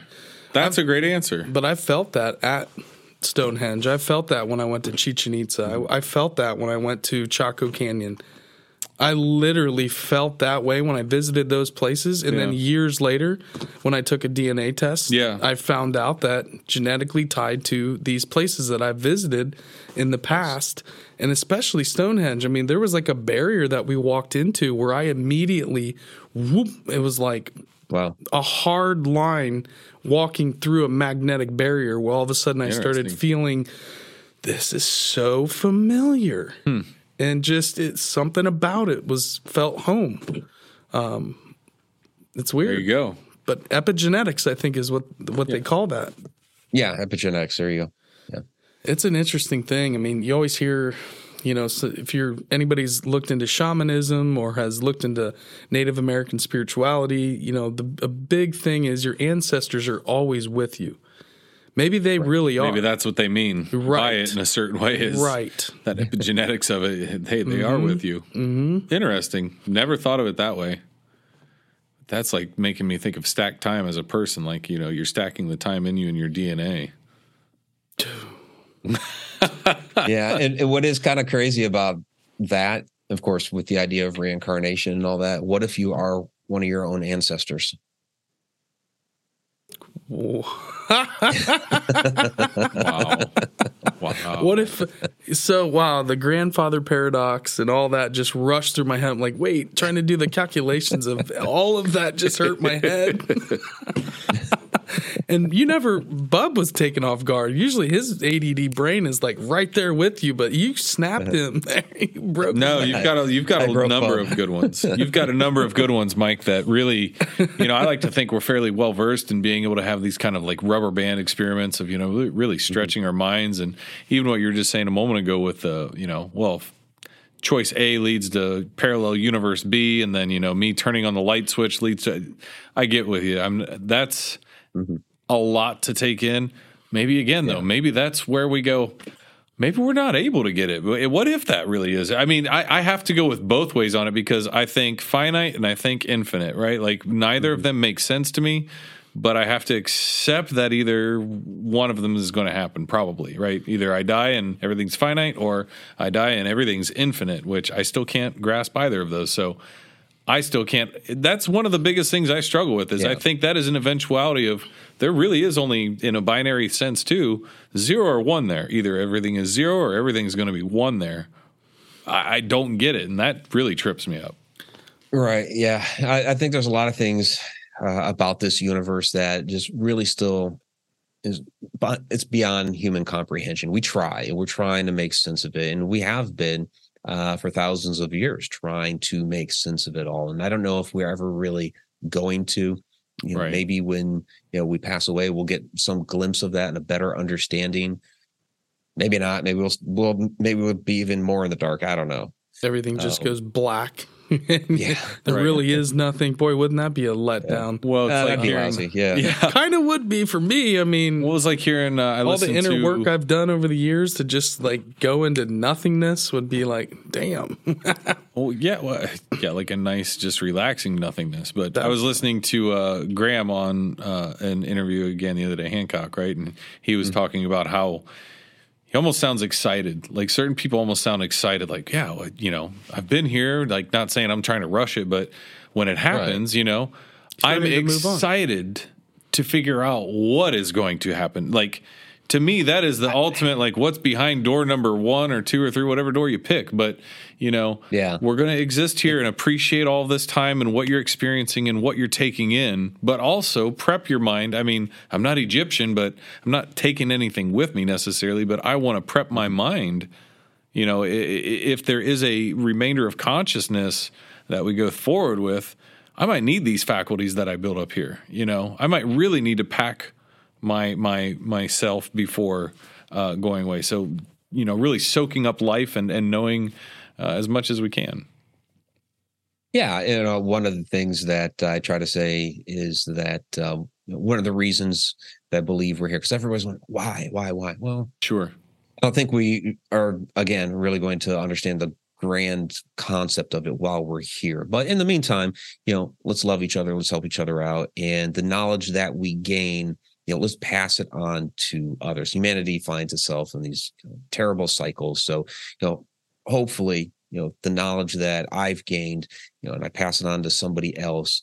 Uh, hopefully, you know, they'll pick up the mantle and keep it going so we don't fall into the cycle again. But um, but yeah, as as we get older, yeah, don't want to rush it.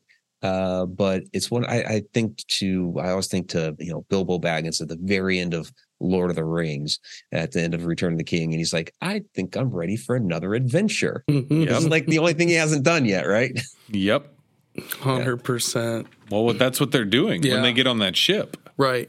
You know that, Yeah. right? That- mm-hmm. They're, they're basically passing over into Yeah. what elvish heaven or wh- mm-hmm. whatever you want to call it, whatever theological row you want to put it in. But I didn't realize that until I watched what was the Rings of Power. The Ring of- when Rings of Power. Galadriel's Yeah, Rings of supposed Power, to go and she comes back. I had no idea that that boat was basically Well- Bilbo gone and it was like off. But I had to, to, your look point, that yeah. up because she's fighting to get off the ship when it's Yeah. when it's going back into the the heavenly plane where everything's golden. Like I really enjoyed it. A lot of people didn't enjoy that series on was a great Amazon, series. but they kind of open up the whole show with that concept, and it's just like whoa. Right. Yeah, it's a it's an interesting show, and I can understand. You know, having you look at my bookshelf back there, I have several different sets of Lord of the Rings. I've Oh, got yeah. the whole history of Middle Earth back there. I'm a, I'm a big Tolkien fan. Love it. Love Um, it. So I understand why the you know real core hardcore fan base uh, was upset because it's probably a different interpretation. Well, for for one, it's, it's stuff Tolkien never wrote, and there Exactly. was such Right. a, a legal struggle with what they can talk about and what they can't cover, and all of that sort of stuff. Um, so people were like, you know, well, this is like you know Middle Earth fan fiction in, Mhm. in some senses it is but you know i appreciated that you know we got to see aspects of middle earth that we really hadn't before like the creation of mordor and and things like Right. that you know we got to see like you mentioned you know the the passing over into into valinor i mean sure if you read the silmarillion you get that idea uh you know of how that works but you know how many people who have you know watched the movies and enjoyed them had really any idea of what that was they didn't so we got to you know see an interpretation of it so i appreciate that and aesthetically it was beautiful. Yeah. And the music, oh, I listen to some of the music just on Spotify all the time. Yeah. I played it for you out at the cabin Yeah, that time. It's great. Such, uh, and you know, you also got to see the beginning of of um, Gandalf the Grey and how he comes down in the so meteor. great. Yeah. and for like what four episodes, we're going. Is it Gandalf? Well, we really don't Is it know. Sauron? we don't Right. really know. Is it Sauron? Yeah. Is it? Sure. Because there's so many. yeah they they did that really well playing it back Yes. and forth you know really up up almost till the very end Yes. um until they like finally revealed nope this is sauron and you're like oh yeah They- Yeah. they played that pretty well and and you get to see numenor you know you Mhm. know, we've heard about Numenor with uh, you know with Aragorn. They talked about you know his lineage and uh, Great point. you can see Isildur and and and those. So you get to see Numenor, which is essentially Tolkien's Atlantis. Yeah. Um, so somewhere along the way we're going to see the fall of that, with which I think will be interesting. Oh my goodness, you've got me so and you excited get, for you the get to next see the height of the uh, inner kingdom of of the uh, the mountain of the dwarves Oh yeah, when yeah. it was, when they're when, when, it's they're in their building full force and they discover the um, the mines. Is that the uh, metal. not That's the when they find the Mithril. Yeah, Yes, it's the it's, Mithril. it's Moria before they find the Mithril. Yeah, Is it Moria? it's Is it Moria. mines of Yeah. Moria? mhm. It's not. Uh, I'm thinking, what's the other mine? What's the one from when they uh, in the Hobbit where they go to get? From Oh, that's um, that's the Lonely Mountain. Um, Lonely Mountain, the city of where Dale. It's. Erebor. Erebor, Erebor. Okay, Yeah. so it's not dragon Erebor in in the. Not- uh, no. Okay, got you, got you. Yeah, that's what I mean. As we've talked, Inner Earth Glad and you know we've Hollow that. Earth Yeah. and cleared up. definitely with the with the right. We needed that, but Yes, definitely with yes, them getting in the into there. Balrog. You know what's in the depths of the earth. The Right. Balrog. Right. Yeah. Well, and I mean, Yeah, and that's another thing is you're you're uh, finding out a lot more about Morgoth. I mean, you it was mentioned, you know, briefly with the um with the Balrog uh in Lord of the Rings, but I mean, he is like this the central bad guy in the Silmarillion. So Mhm. it's nice that the Rings of Power is giving you uh, a glimpse into uh into Morgoth and the destruction that he wrought, you know, before Sauron came to power. So yeah, you're getting a lot of that. we could talk about Lord of the Rings I was I know we to just say- totally geeked out on all all this. day. Yeah. That was awesome because I, I didn't That's know totally that. Chuck. So Yeah. I'm. Mhm. I have to. fan, I have yeah. to YouTube or Stoner, our uh, our producer and director. That's uh, he's his got- name is Stoner. Kyle. his Stoner. real name is yeah. We Kyle have to Stoner. always put an Preface that. exclamation next to that. uh, but his brain, yeah, he's Stoner. He's a genius. Um, but I'll either ask St- Stones Red everything Tolkien. You guys would definitely get along in this sense, but I always have to check with him. Uh, you know, Here- as the an- series unfolded. Yeah. Um, here's an interesting thing about Tolkien. We were talking before about you know frequency, resonance, vibration, um, even sound. So Tolkien, in his writing, his creation of Middle Earth was with music. hmm So it's like he was kind of giving us a glimpse of kind of the the background of our own universe.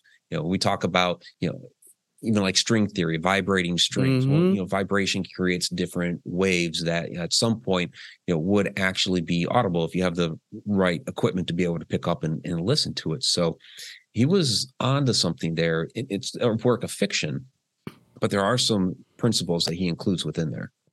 Absolutely, and it does tie in with you know the word of God, and and on the first day he he said. So it's always sound is always at the beginning of these origin stories. They're kind of slipping it in there, um, but you know we've been just on a kick of cymatics and sound resonant Yeah. frequency, and you know we had a a high flute pro- player, a friend of ours, Mel Michael where she does these sound immersion therapies for people. Um, she's living sure, in, in and and she did one for us live on air, and I was just complete for a whole month. She did something. She knocked kind of something. cleansed your palate, your mental palate. She knocked something loose in this studio too. Yeah. We were just sitting here with headphones Oh, wow. on, and all the people that were here that were watching it live were blown away. I had people hitting me up over that episode. Like it didn't blow up into a viral, but anybody that saw that video in that episode was blown away. And just the the flute, uh, that the way that she's able to to tap into something that is way beyond music. yeah. It's this Yeah. harmonic resonant frequency and what it can do to your body, your chakras. Um, and then, you know, using that in these ceremonies that she's able to help um, lead down in Costa Rica. And that's kind of what she's doing is these uh, immersion therapies for people. Um, but you look at, you know, ancient writings of Egypt and are they talking about sound? And um, is this some kind of technology that we just don't have yet, but they're starting to really figure it out? I think it's a rediscovery of Yeah. technology. You know, you you look at um, you know, because I do the tours out there in Egypt, the Stargates of Ancient Egypt tour, uh, which we're doing again in April. and uh, Oh, my yeah, goodness. the yeah the access that they had uh, into what they call Stargate, and you see a label. It's right there in plain sight. Mhm. Stargate, Stargate, Stargate, and you know how how did they use those? How did they access the Stargate themselves? So um, you see the use of um, okay, so uh, the Temple of Dendara. Well, Hathor. Uh, okay, she's primarily known as a a healing goddess. Uh, but she was also a goddess of music. hmm And we see the depiction of stargates in several locations uh, throughout Dendara and you know other uh, other locations as well. But they also um, see them use. Well, it looks like you know white cakes. You know they're handing a, a white cake, and uh, these were many believe actually white cakes of monatomic white gold. Oh boy. Yeah. Keep going, Mike. Sorry. I've been going down Which- some rabbit holes with this Yeah, lately. This is great. Yeah, yeah, I'm here. Which I'm is- here for it. I love it. yeah, which is really uh, fascinating. So uh, David Hudson had done some research on this back in the '80s because basically he came across the stuff on his his ranch uh, that he had, and so he, he's actually patented the process to be able to um, to be able to to make it, but really kind of rediscovering a, a process. And it has some really really interesting properties. Like you put this white gold, and it's it's a dust. It's it's like powder. It's it's not you know like your your jewelry or or what have you. Um, and you put it into a pan, you know that you're you know weigh it on a scale or whatever, and all of a sudden it weighs less than without the powder in it. So it's almost like anti gravity type properties. You heat it up to a, a certain temperature, and it disappears. And sure, we have different things that we can heat up different temperatures, and you know it seemingly turns invisible. But um, one of the things that they would do in their uh, experiments with this is, you know, okay, if it if it seemingly turns invisible and the product is still there, well, you can still manipulate it, you know, by stirring it with a spoon or something like that. And when you cool it back down, it will take the shape of what you stirred it into. Except with the monatomic white gold, heated up, turns invisible or disappears. You take that spoon, and stir it around, cool it back down, should be in the shape of whatever it got randomly stirred into, right? Nope, it's the exact same as before they had heated it up. So then they start to question, okay, where did it go? You know, did it, you know, they start questioning, did it move on to another dimension by heating it up? And if you look at or uh, listen to some of uh, Hudson's stuff, he's he's done uh, different e- events and seminars and that sort of thing. You can find that stuff on YouTube. You know, he talks about interdimensional travel. He talks about you know the manipulation of time and these sorts of things. So if the ancient Egyptians were ingesting this to go into the Stargate, um, you know, was this some sort of catalyst that they were using to move into another dimension? Is that what activated this thing? You know, makes you wonder. Yeah, it sure does. It's making me think of the Yeah. spice melange of Dune and Arrakis and being Oh, able to travel Yeah. It's throughout. very you know. similar to monatomic monatomic gold. Jeez, um, And this that's is so wild. this is the root of the Hermetica, the Emerald Tablets of Thoth, the Color me interested because I never gave monoatomic gold the time of day before. well, but it's it's, on my list now. You know, you hear that people are trying to Yeah, turn lead into gold. I didn't know anything. I just didn't understand. I really, the, really the I'll have to base of into it is monatomic white gold. It's not really gold that they're trying to create. Like what I get it. What he, yeah, he, but Mike was saying, yeah, Mm-hmm. totally, totally people makes kinda sense now. Mistake like monatomic white gold. Like you said, it's just a powder. It's this A dust, energy source, or it's a travel medallion, or some kind of token to interdimensional travel. Maybe who knows? I mean, it sounds very interesting. Or you know, you heat it up and I it think disappears. it changes.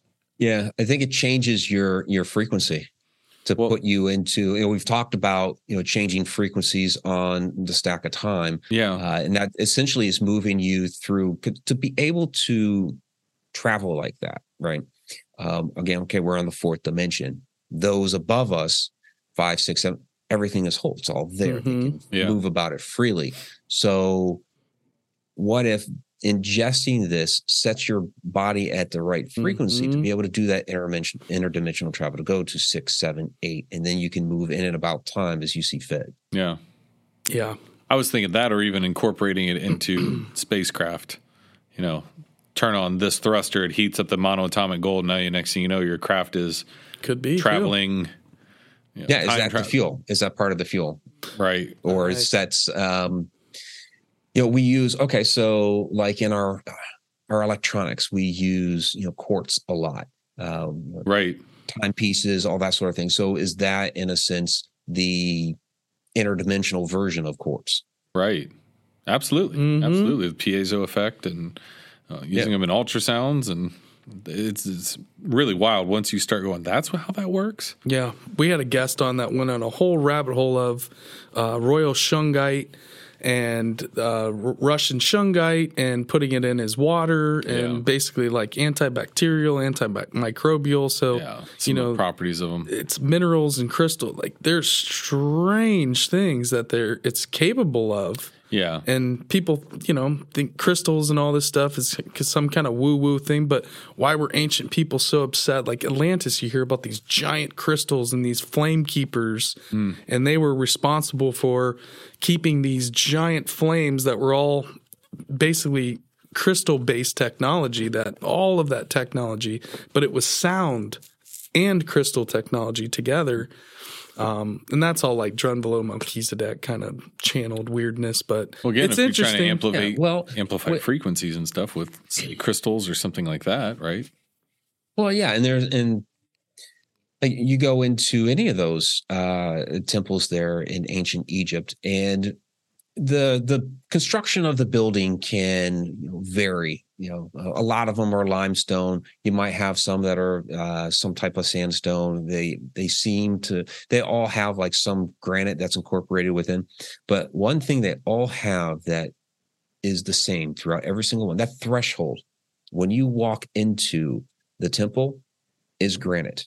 Hmm granite uh, this is aswan rose granite which has about 55 to 60 percent quartz and the reason for that was to set your frequency as you walked into the temple so that you are at the proper resonance to be able to to walk in there.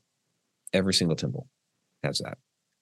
How many how many times have you been to Egypt? You said you mentioned the tours and and and your yeah um twice so we Okay. have the third tour coming up here in Gotcha. uh, in april yeah just was curious about that because you're saying too walk in and you hit that granite. I'm imagining. That's wonder how if I, I, felt could do at that. Stonehenge. I might. I would try to do that Totally. barefoot almost though. If I could get in there and get my feet Mhm. to tap onto Yeah, that. and some you know. people on our tours do that. Yeah, they don't Really? take their their shoes or sandals off before they walk into the temples. Yeah, ground and get all that energy and figure. Oh man, that's so interesting. Yeah. Well, I'm gonna have to look into that. Have you been to Luxor Temple, Mike? When Oh, yeah. you were on your Yeah. tour, what did you think about that place? Did you see the the the the quartz? I guess you'd call them baths that are on the outside and just kind of randomly everywhere. I don't know if you got a chance to get eyes on any of that stuff. yeah. I mean, there's there's so much there. Um, yeah, you've got. Um, yeah, I mean, large uh, large pieces of quartz like that, large pieces of, of granite, um, huge pieces of alabaster. You know, alabaster was uh, was a big thing. So, yeah, it's you see. I mean, really throughout throughout all of those temples where um, it, was just it was a function of the. T- it was what made everything operate, right? So, um, you know, they were they used a lot of the quartz, sure. Uh, the obelisks, you know, were again that Aswan, Aswan rose granite, which has a lot of quartz content in it. Um, so this these were, in a sense, like functioning machines. There was a there was a vibrance to them. They were they were humming. So um, yeah, absolutely fascinating. Yeah, it's. And that's what you feel when you go to these places. It is almost like yeah, it's a functioning machine. Some of those places, like you know Chaco Canyon, New Mexico, like that feels like a sh- time travel ship that you enter Chaco Canyon. of Yeah. some sort. Or you know Pumapunku, where they have these big granite doors that just go nowhere. There's the doorway, but there's just rock. Like, are these stargates? Are some of these places. Yeah, places? Ramamuro. Yeah. Functional stargates or are they some kind of time travel device in physical form where you're like you said you're getting your energy resonant frequency? It's harmonizing with the temple. Now you can go sit in this big quartz crystal charged up place and go interdimensional inwards and but it you, everything has to line up right? Mm-hmm. frequency wise yeah. for it to work. Oh yeah for sure. Um a great example is um, is Hatshepsut's temple. And what's wonderful about it is you have all the pieces there. You know, they're they're still it's like they're still there. Well, for the most part, um, you know, you have this staircase that's essentially going back into the temple that is built into the cliff there, and this is this is right outside of of Luxor. And alongside the stairs are these well, right now they're carved as falcons in the depiction of Horus, but they are recarved from uh, older uh, older statues. And mm-hmm. what had originally been there were snakes, because you still see the the uh, tail of the snake going up alongside the staircase. so it's there, and then they've been recarved into into falcons now. So uh, some the ancient Egyptian symbol for energy was the snake. Mm-hmm. That's what they used to depict energy. So you see this going back up into the temple. So beautiful picture. Okay. Off on the side is the base of an old pyramid. It's no longer, you just got the base, the, the pyramid itself is gone. Well, you know, we know that the Egyptians had used pyramids to harness the the earth energy and bring it into a location. There was a I know a lot of people try to debate it, but there's a scientific paper that came out you know, a few years back that basically laid out yes, the test that we've done at the Great Pyramid of Giza, it is uh, encapsulating energy within mm-hmm. its structure. Okay, great. So yeah, we, thank you for confirming that for us, science. We already knew that, but so you have a structure here off on the side that's harnessing energy for this temple. Well, as you continue, you go up the stairs, you pass these again different thresholds that have the granite but on the sides of the doorways as you're walking into the courtyards you have stargate stargate stargate. Then there's the the bark hall that goes back to the holy of holies all the way in the back of the temple. Again you have stargates on the side there. And there's also an interesting sign there that says uh tour guides please don't explain anything inside here. What? yes. Don't explain anything in here. What? Just don't so, don't try to theorize on what this is yes, if you don't, don't know what anything. you're talking about. Yeah. Yeah. So you go inside and you can only stand inside the bark hall, which is basically uh, the, the passageway for you know the gods to move through. Is kind of the way they described it in their their literature. There's a couple of guards standing there. They will not let you into the Holy of Holies. You can tip them and they will take a photo back into there, but you still don't get to see the whole thing. Now, if you get there early enough in the day, like my good friend Jonny Enoch, and pay them enough money and nobody else is around, they will let you back there. So you can take a picture in the in the very back of the Holy of Holies against the one wall that you can't see from outside is this massive cartouche of stars. Mm. So this is like it's really the only place where you see something like this. It's a wonderful depiction of this is the Stargate. Whoa. So all the pieces there. You get symbolism of energy. You have the the power plant. It's no longer there now. You have all the markings of Stargate, Stargate, Stargate, and then the actual Stargate chambers all the way in the back. Damn. Yeah, we, we met a, a lady. This is resonating with me. We went, met a woman out at Serpent Mound a few years back, and uh, which I need to follow up and, and hit her up. She was fascinating, but she did a whole tour of Europe and became obsessed with St. Michael's Tor, which is a, a, a mounded hill and the legends go back to all the way to you know um, King Arthur's buried there. Like every legend and conspiracy of England always kind of comes back to this area. And what she was saying was, what she was uncovering was that there's all these ley lines and energies that have been flowing through that area for thousands and thousands of years and these people had built mounds and then they had come along and built certain uh, you know ways to capture that energy. And then when the catholics came in and took over the area they built a giant t- castle structure to saint michael the archangel.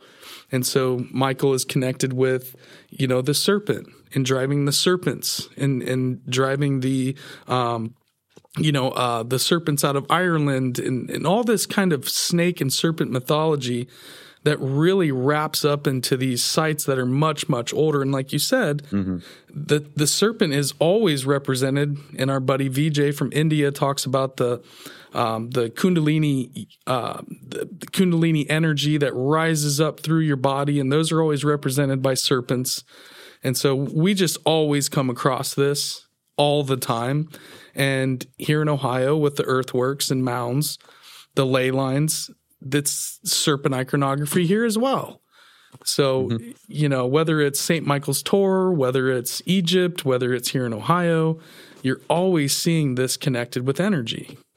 Yeah, absolutely. And it's uh it, it's a shame. There's like th- been this uh I don't know this campaign of propaganda against the the ancient depiction of the serpent. You know, he's been cast as the bad guy when uh, for most cultures uh, over the, across the world uh, this was actually a very important piece of iconography i mean it's still used in our medical profession mm-hmm. by the way um, and that that came from um, from the Middle East was the uh, serpent for for healing. Mm-hmm. Yeah, the caduceus. There you go. Thank you.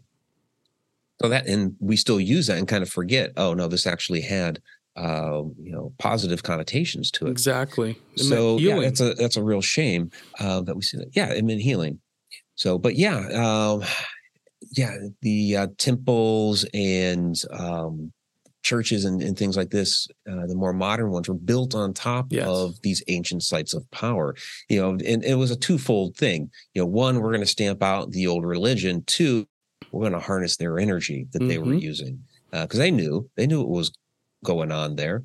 Um, so yeah, some of these locations we we truly don't know how old they are, how ancient they are, um, and what specifically that they were used for, because more you know modern religions came in and, and wiped that out or masked it or or what have you. But mm-hmm. yeah, our our ancient peoples knew that there there was energy in the ground there that was to be had. You know, we, we call them ley lines. I, I usually say it's the layman's term mm-hmm. uh, is, is ley lines because it's it's what we're concerned with is the energy in the ground, the telluric uh, earth currents. Mm-hmm.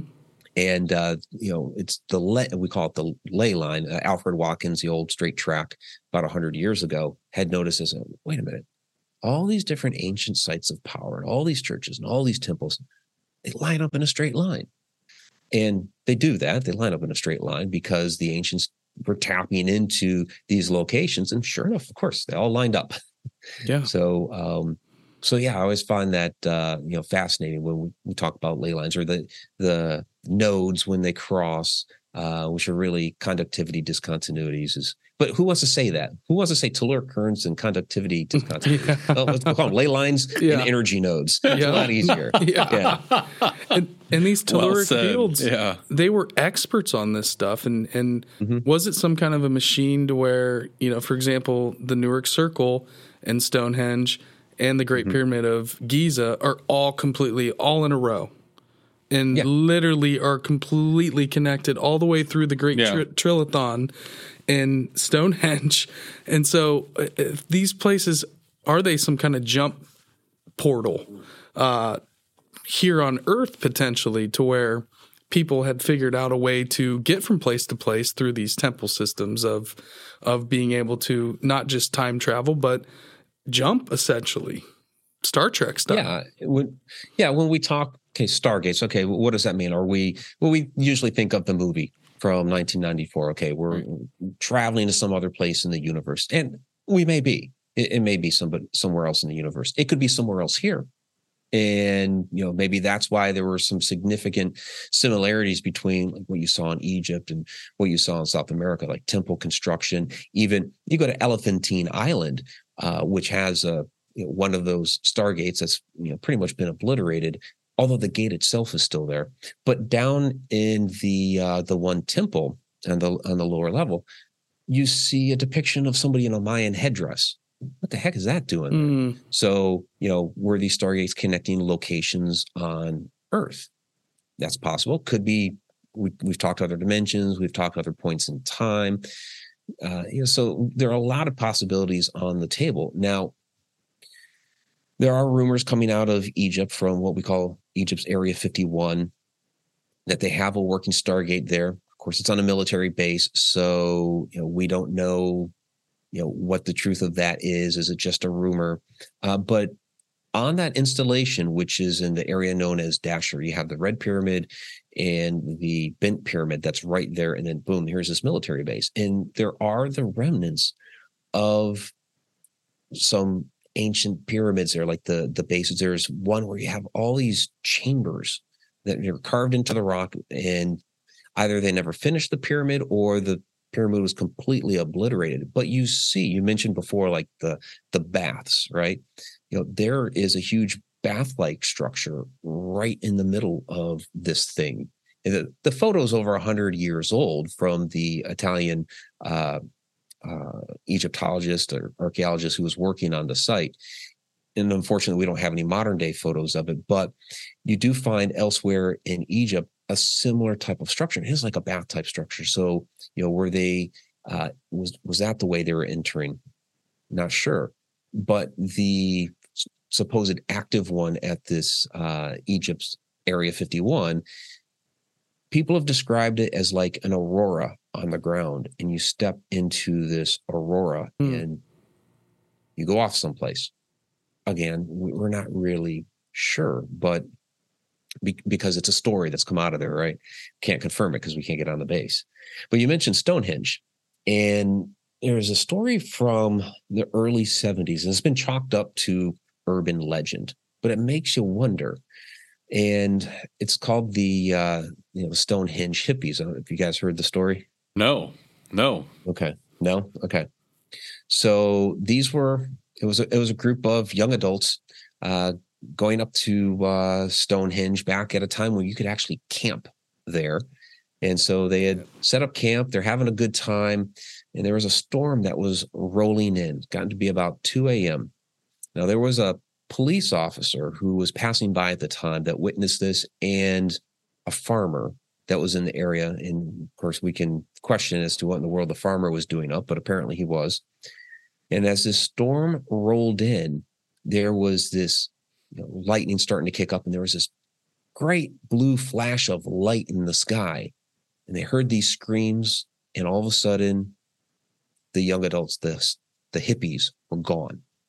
They had their equipment was still there, like their backpacks and that sort of stuff, but they themselves gone, according to the police officer and the farmer.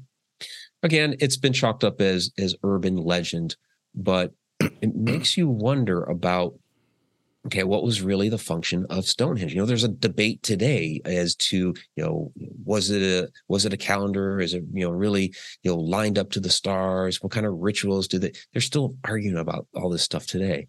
Well, one of the ideas, of course, is, you know, it could have been used as some sort of portal. And, you know, if this story was true, or maybe at least based in some sort of truth, because even, you know, our legends and lore, there's there's a kernel of truth in there somewhere. You know, did that flash of lightning activate something? Maybe it was the the right amount of energy to start this thing up. Right. And maybe it was a portal at some point back in the day or some sort of Stargate that in this moment it started it up and boom, off they went. 2.3 gigahertz. Yeah. 1.21 gigawatts. 1.21 gigawatts. Gigawatts, Sorry. yeah, the gigawatts. Oh, they sent sent them back. no, I mean, I, I do, I do actually remember hearing that story. Now that's a really, oh, It's wild.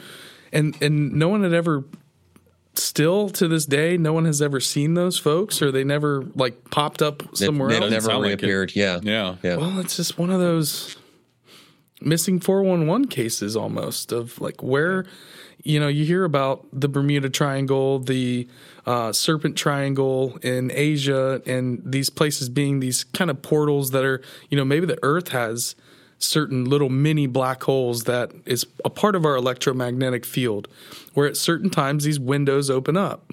And the ancients knew where these places were And you know the, the Bermuda Triangle, for example, that's where rumors of these big underground bases and some sort of giant crystal technology underneath there, and and you know the, the, Under the water? under the water in the Bermuda Triangle. And so, Well, yeah, go yeah, ahead. uh, y- yeah, you have a lot of those places around the world. I have, uh, you know, my book Alaska's Mysterious Triangle. Mhm. Uh, we we covered some of the underwater locations there, and you know, really what you're what you're having here. Uh, we've talked uh, earlier about the Earth's magnetism. Well, okay, so how does that work? We've talked, you know, ley lines and stuff. So, you know, the core of the Earth is molten iron, and it's spinning, and it's creating that you know electromagnetic field, which is a great thing because it protects us from the solar wind. And you know, we had the the big mass coronal ejection. Uh, what was it, a week and a half ago? Mhm. Yeah, we didn't have that magnetic protection. We'd get we'd have been fried. yep. So it's a it's a good thing. But as it passes through the earth, you know, the mantle and the crust and all that, it's interacting with different metals and minerals, you know, water in some cases. And depending on you know the type of metal or, or mineral that it passes through and the quantity, it creates different electromagnetic fields. Mhm. And so you have some of these locations, Bermuda Triangle, Alaska Triangle, uh, the Sedona area, you know, that are going to have, you know, a, we, we're not sure exactly the entire mineral composite that's in the ground there. But we know something significant there because it's creating these, you know, portals, vortices, supernatural activity, and all this strange stuff. With uh, the Alaska Triangle specifically, because I did a lot of research on that for the book. in 1965, the U.S. Department of the Interior did a magnetic survey of about 100,000 square miles of Alaska, which is about one sixth of the state, but it's still a pretty significant chunk. And within that area, they uh, defined what they called, you know, five distinct magnetic characters, and within those, negative anomalies. So they're already basically telling us, yeah, there's you know strange electromagnetic fields in this area up here. Hmm.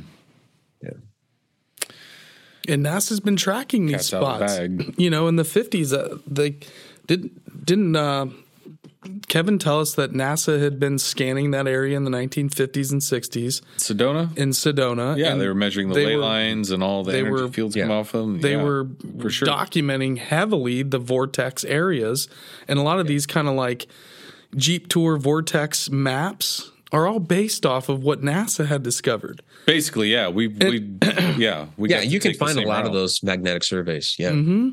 And you know here with with uh, serpent mound the the serpent mound impact crater you know they thought it was a crypto explosion. And then you know nasa had to come here and they were looking for the breccia. That's when they came to our friend tom and were like hey have you heard about breccia around? He goes oh yeah i'll show you right I'll, I'll show you exactly where it's at. Tom knew all right about it, it. Yep. he brought the nasa scientists. Hal Puthoff. and that's when they started that's when they started it putting it together that it was an impact crater. And that's why you were seeing all these magnetic anomalies Yeah. um, you know the aep had came there after a huge sweep of energy completely knocked out these huge power transformers.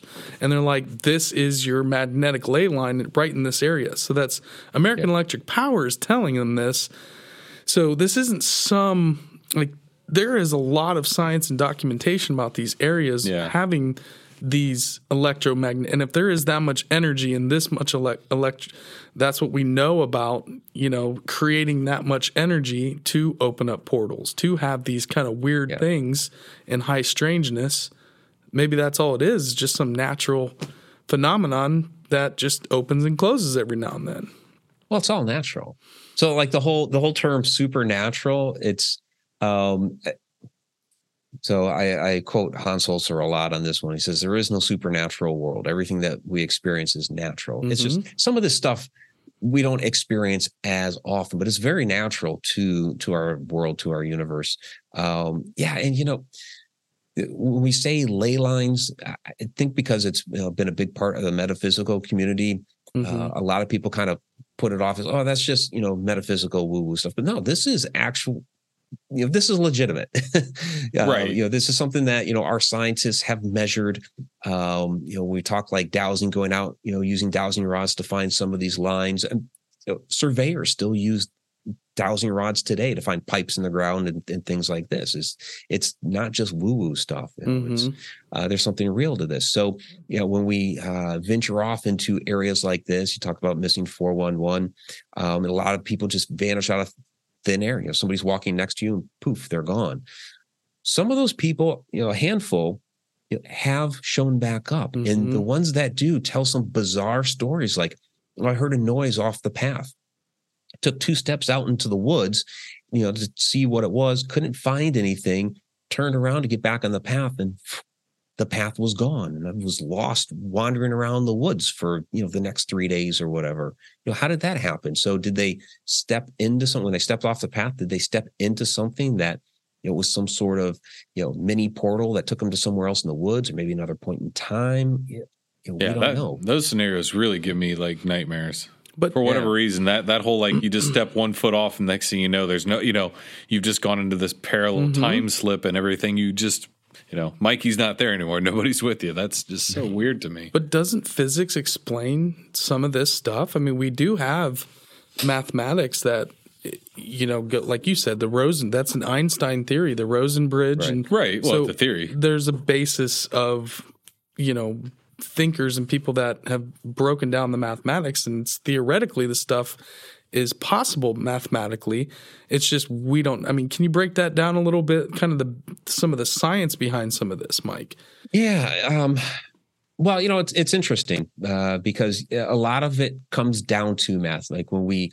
look out to the vastness of the universe and trying to gauge what's out there, we use math to do that because we can't see all the universe. And then we put up a satellite, um, like the James Webb Telescope, and it's bringing back images, and they're like, "Oh my gosh, there's a lot more out there than what we expected." So you know, re- the the math I think takes us so far, and at some point it breaks down. right. Um, so talking portals, okay, you know, NASA, um, 10, 11 years ago, they put up a bunch of satellites to uh, to investigate these what they call X points out there, uh, which are portals. You know, NASA has yeah, we have portals out there. And they have these satellites that are investigating this phenomena. And basically, what it is is uh, where the Earth's uh, magnetic shield hits the solar wind mm-hmm. and that's where these X points are. And they are portals that are opening and closing at random intervals at varying sizes. And it essentially lets in the solar wind a, a lot quicker to hit the, the hit the earth. But in all of this time that they've been researching this, they're still scratching their heads. They're like, we have no idea why it opens at the size that it does. We have no idea why it it may open, you know, uh, a minute from now. It may open an hour from now. You know, it, it, there's no rhyme or reason to it. It's very, very sporadic. So, because because what they want to do is that you know they want to find that pattern. They want to apply some mathematic principles to it so that they can better gauge when these things are you know going to happen and occur. And yet they haven't been able to do that. Right. Hmm. That's wild that it's so sporadic, like you said, and, and trying to create a pattern to try to figure out to how to harness that. And and maybe, you know, the ancient people figured that out. What we're trying to figure out, they figured out with this temple building process on how to harness the time, the energy. Maybe that's why calendar systems are built into these and the stars are aligned to these temples and well, I'm freaking myself Well, out. Yeah, it's it's like trying to predict an earthquake, right? You know, um, we know it's going to happen. We can, you know, gauge some tension in the ground, but we don't know like the exact moment that it's going to kick off. Hmm. Um, or you know, when we're talking the electromagnetism of the earth and the spinning of the core and all that, well, that energy that's emanating forth, it's not a constant Mm. you know it ebbs and it flows and it, it basically pulsates and some of those pulsations are a little bit stronger some of them are a little bit softer um, but there's not a specific pattern at least that our modern mathematics has figured out to be able to say okay this is how strong it's going to be so that's why you know you'll have um at, at some of these different sites days where it's like oh i really feel the energy today and other days where you're like yeah not so much today but you might be right. The ancients may have figured out the key to that, or or maybe they knew you know maybe they had figured something out. Okay, this is going to be the day that it happens uh, stronger than this other day, so we can do you know these other ceremonies or we can enter the Stargate or whatever on that particular day rather than these Mm. others. They may have figured something out there. That's what it feels like to me. Like, you know, these places like Gunji Wap and America's Stonehenge. And, you know, we've had Dennis on and, and talking about that place and, and just all the discoveries of, um, you know, places in America that just see these stone chambers. You know, we've had a lot of people on that are researching and finding these chambers and weird um, serpents throughout the, you know, these ancient seabeds that are in Vermont and so forth. And, and I mean, you don't even have people that it's on people's radar in America. I mean, you have somebody that's researching these stone chambers for the next 50 years. Who knows what kind of technology or weird stuff we might find out about just that alone. Yeah, technology is constantly changing. So a lot of the things that uh, you know we we have been able to detect and, and figure out lately is fascinating. You know, hidden chambers within the Great Pyramid of Giza. Well, we had no way to you know detect you know a few just a few years ago Mhm. that there was another chamber there above the Grand Gallery. Mhm. So yeah, it, it'll be interesting to see what technology might be able to help us uncover here in the future. I'm excited. Even down in Guatemala and in southern in the Yucatan, all the lidar and big massive cities that we're discovering. I think now, you know, in the next even five years, the amount of things that we're going to discover about our ancient past, if the powers that be can just get out of the way, Oh yeah, get out of the way a little bit. There's so much, there's so much politics in all of that. Yeah. you know, that there's a certain narrative that they want to tell. Um, you know, somebody's written five books on this, and this one little piece of information basically negates all that. It's like, hmm well, just write another book. Or you know, Oh people are worried about their their funding for their program because if they say this, then you know these you know their backers are going to pull out. Go find new backers. I- What if the story falls apart? Like your movie Well, you were saying earlier, he brings the coin from 1980. What if what if their story falls apart if they actually give us the real timeline, so to Sorry. speak, and the real history and Then your theory was wrong. Move no, on. no, you're missing what I'm saying here. What I'm saying is he's talking about the guy in the movie earlier that time travels. He has the coin in his pocket. That breaks Mm-hmm. his dream. If we undo the history that's been made for us or written down because they don't want to go back to it, does that break the spell of the history that we're in? Uh, yeah. Right? Yeah. Maybe we're trapped in this paradigm of the history we're trapped in, or think you know, does. the reality we're trapped in. That's what I'm saying. Maybe that's why we're under the spell of that history. Mm. and then we wake up in the real world and not in the matrix. Right. and we have woken up and there's technology that's beyond beyond belief, which we should I already mean, have. we're still, you know, and I'm not against them because I drive one, but an internal combustion engine, you know, it's it's tried and true. But you know, I was thinking we'd have old you know, backpack jets right now, and like George Jetson, I'd have my own UFO to be able to fly off into the uh, distance and go visit another Yeah, planet at this stage. Yeah, I mean, Yeah. look at some of the films that theorize what the year, you know, 2020 would look like, 2023, whatever. Mm-hmm. They thought we would, and don't get me wrong, we've got a lot of advancements in all kinds of ways, but We're still trapped in a lot of ways. we're still very high class cavemen. Well, we haven't developed spiritually.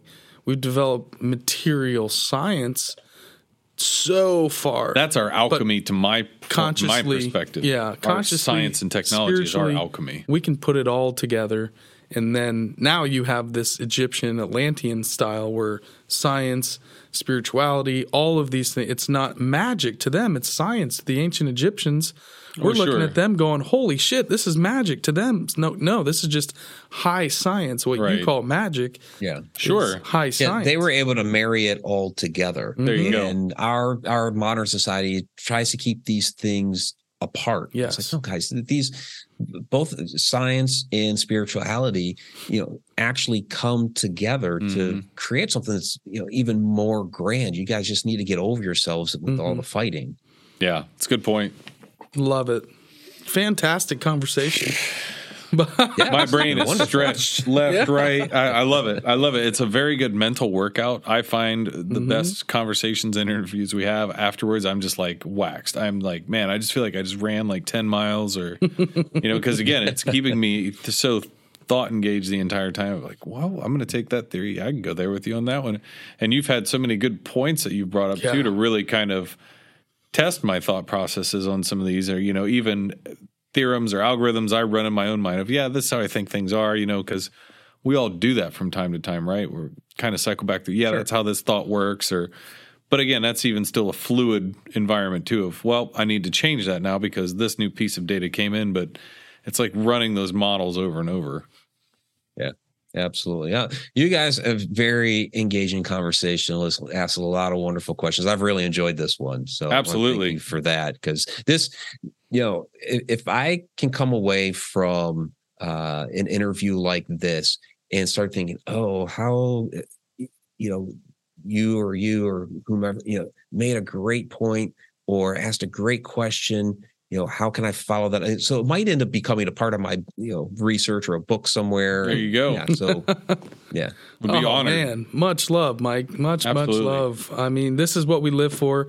Um, you know, me myself have been obsessed with so many things. Anytime I can get, you have given me so many nuggets to add to these what I call my stoner theories, Yeah. uh, which are, are just you know me philosophizing with myself about ancient history and how that connects to the paranormal, how that connects to the UAP and alien phenomenon and and you know ancient civilizations and all these things that I've been passionate about for so long. There's just all these nuggets, and I'm trying to just string up these bead after bead after bead, and maybe one day I'll pull up a necklace, maybe not.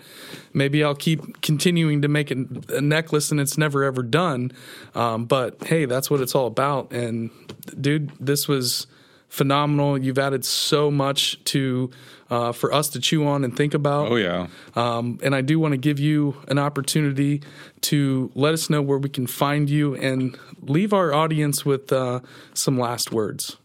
Yeah, absolutely. Well, you can find me at mikericksecker.com. Uh, links to all my books are there, as well as um, you know the Egypt tour that's coming up here in April. I also have uh, connecteduniverseportal.com, which is it's an online uh, learning platform that I've put together. But really, it's it's a community where you know like-minded people come together and discuss a lot of these topics. So you can check that out as well. Very cool. Fantastic, fantastic. Check that out.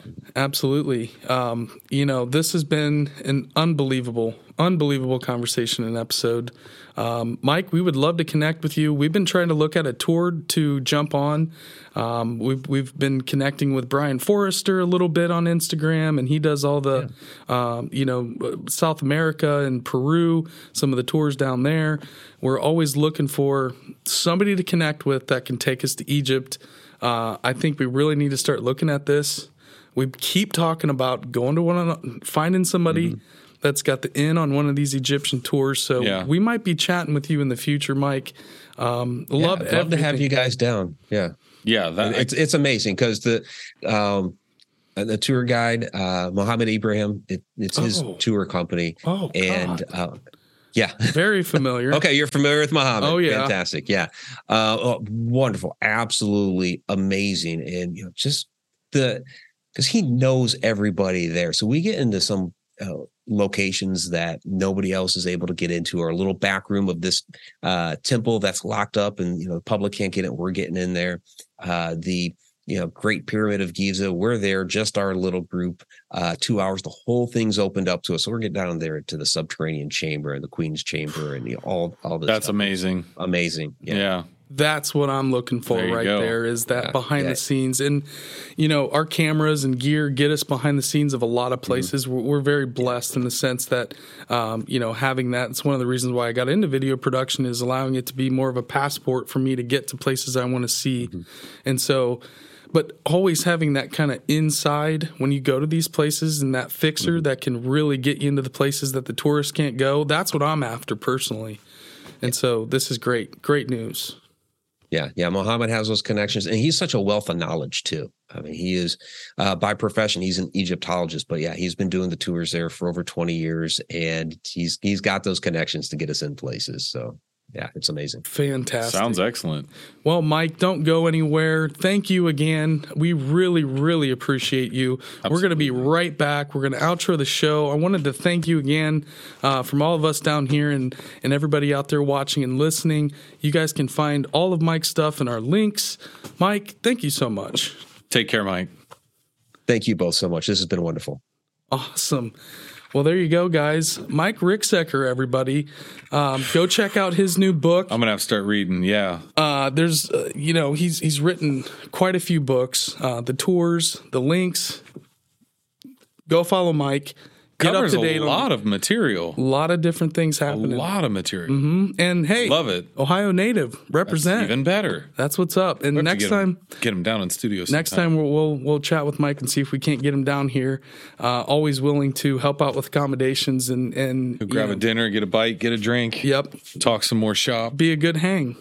You know, I'm gonna have to like get a good like eight hours sleep again before like the look at his broke me down for a while. It's like, man, I knew this was going to be a good one It for was you, great. bub. It was And I told, I kept you so in the dark about this. He one. didn't tell me until like four seconds before the show. Like, oh, he he goes into doppelgangers too. I was like, Yeah, okay, like that's even like yeah.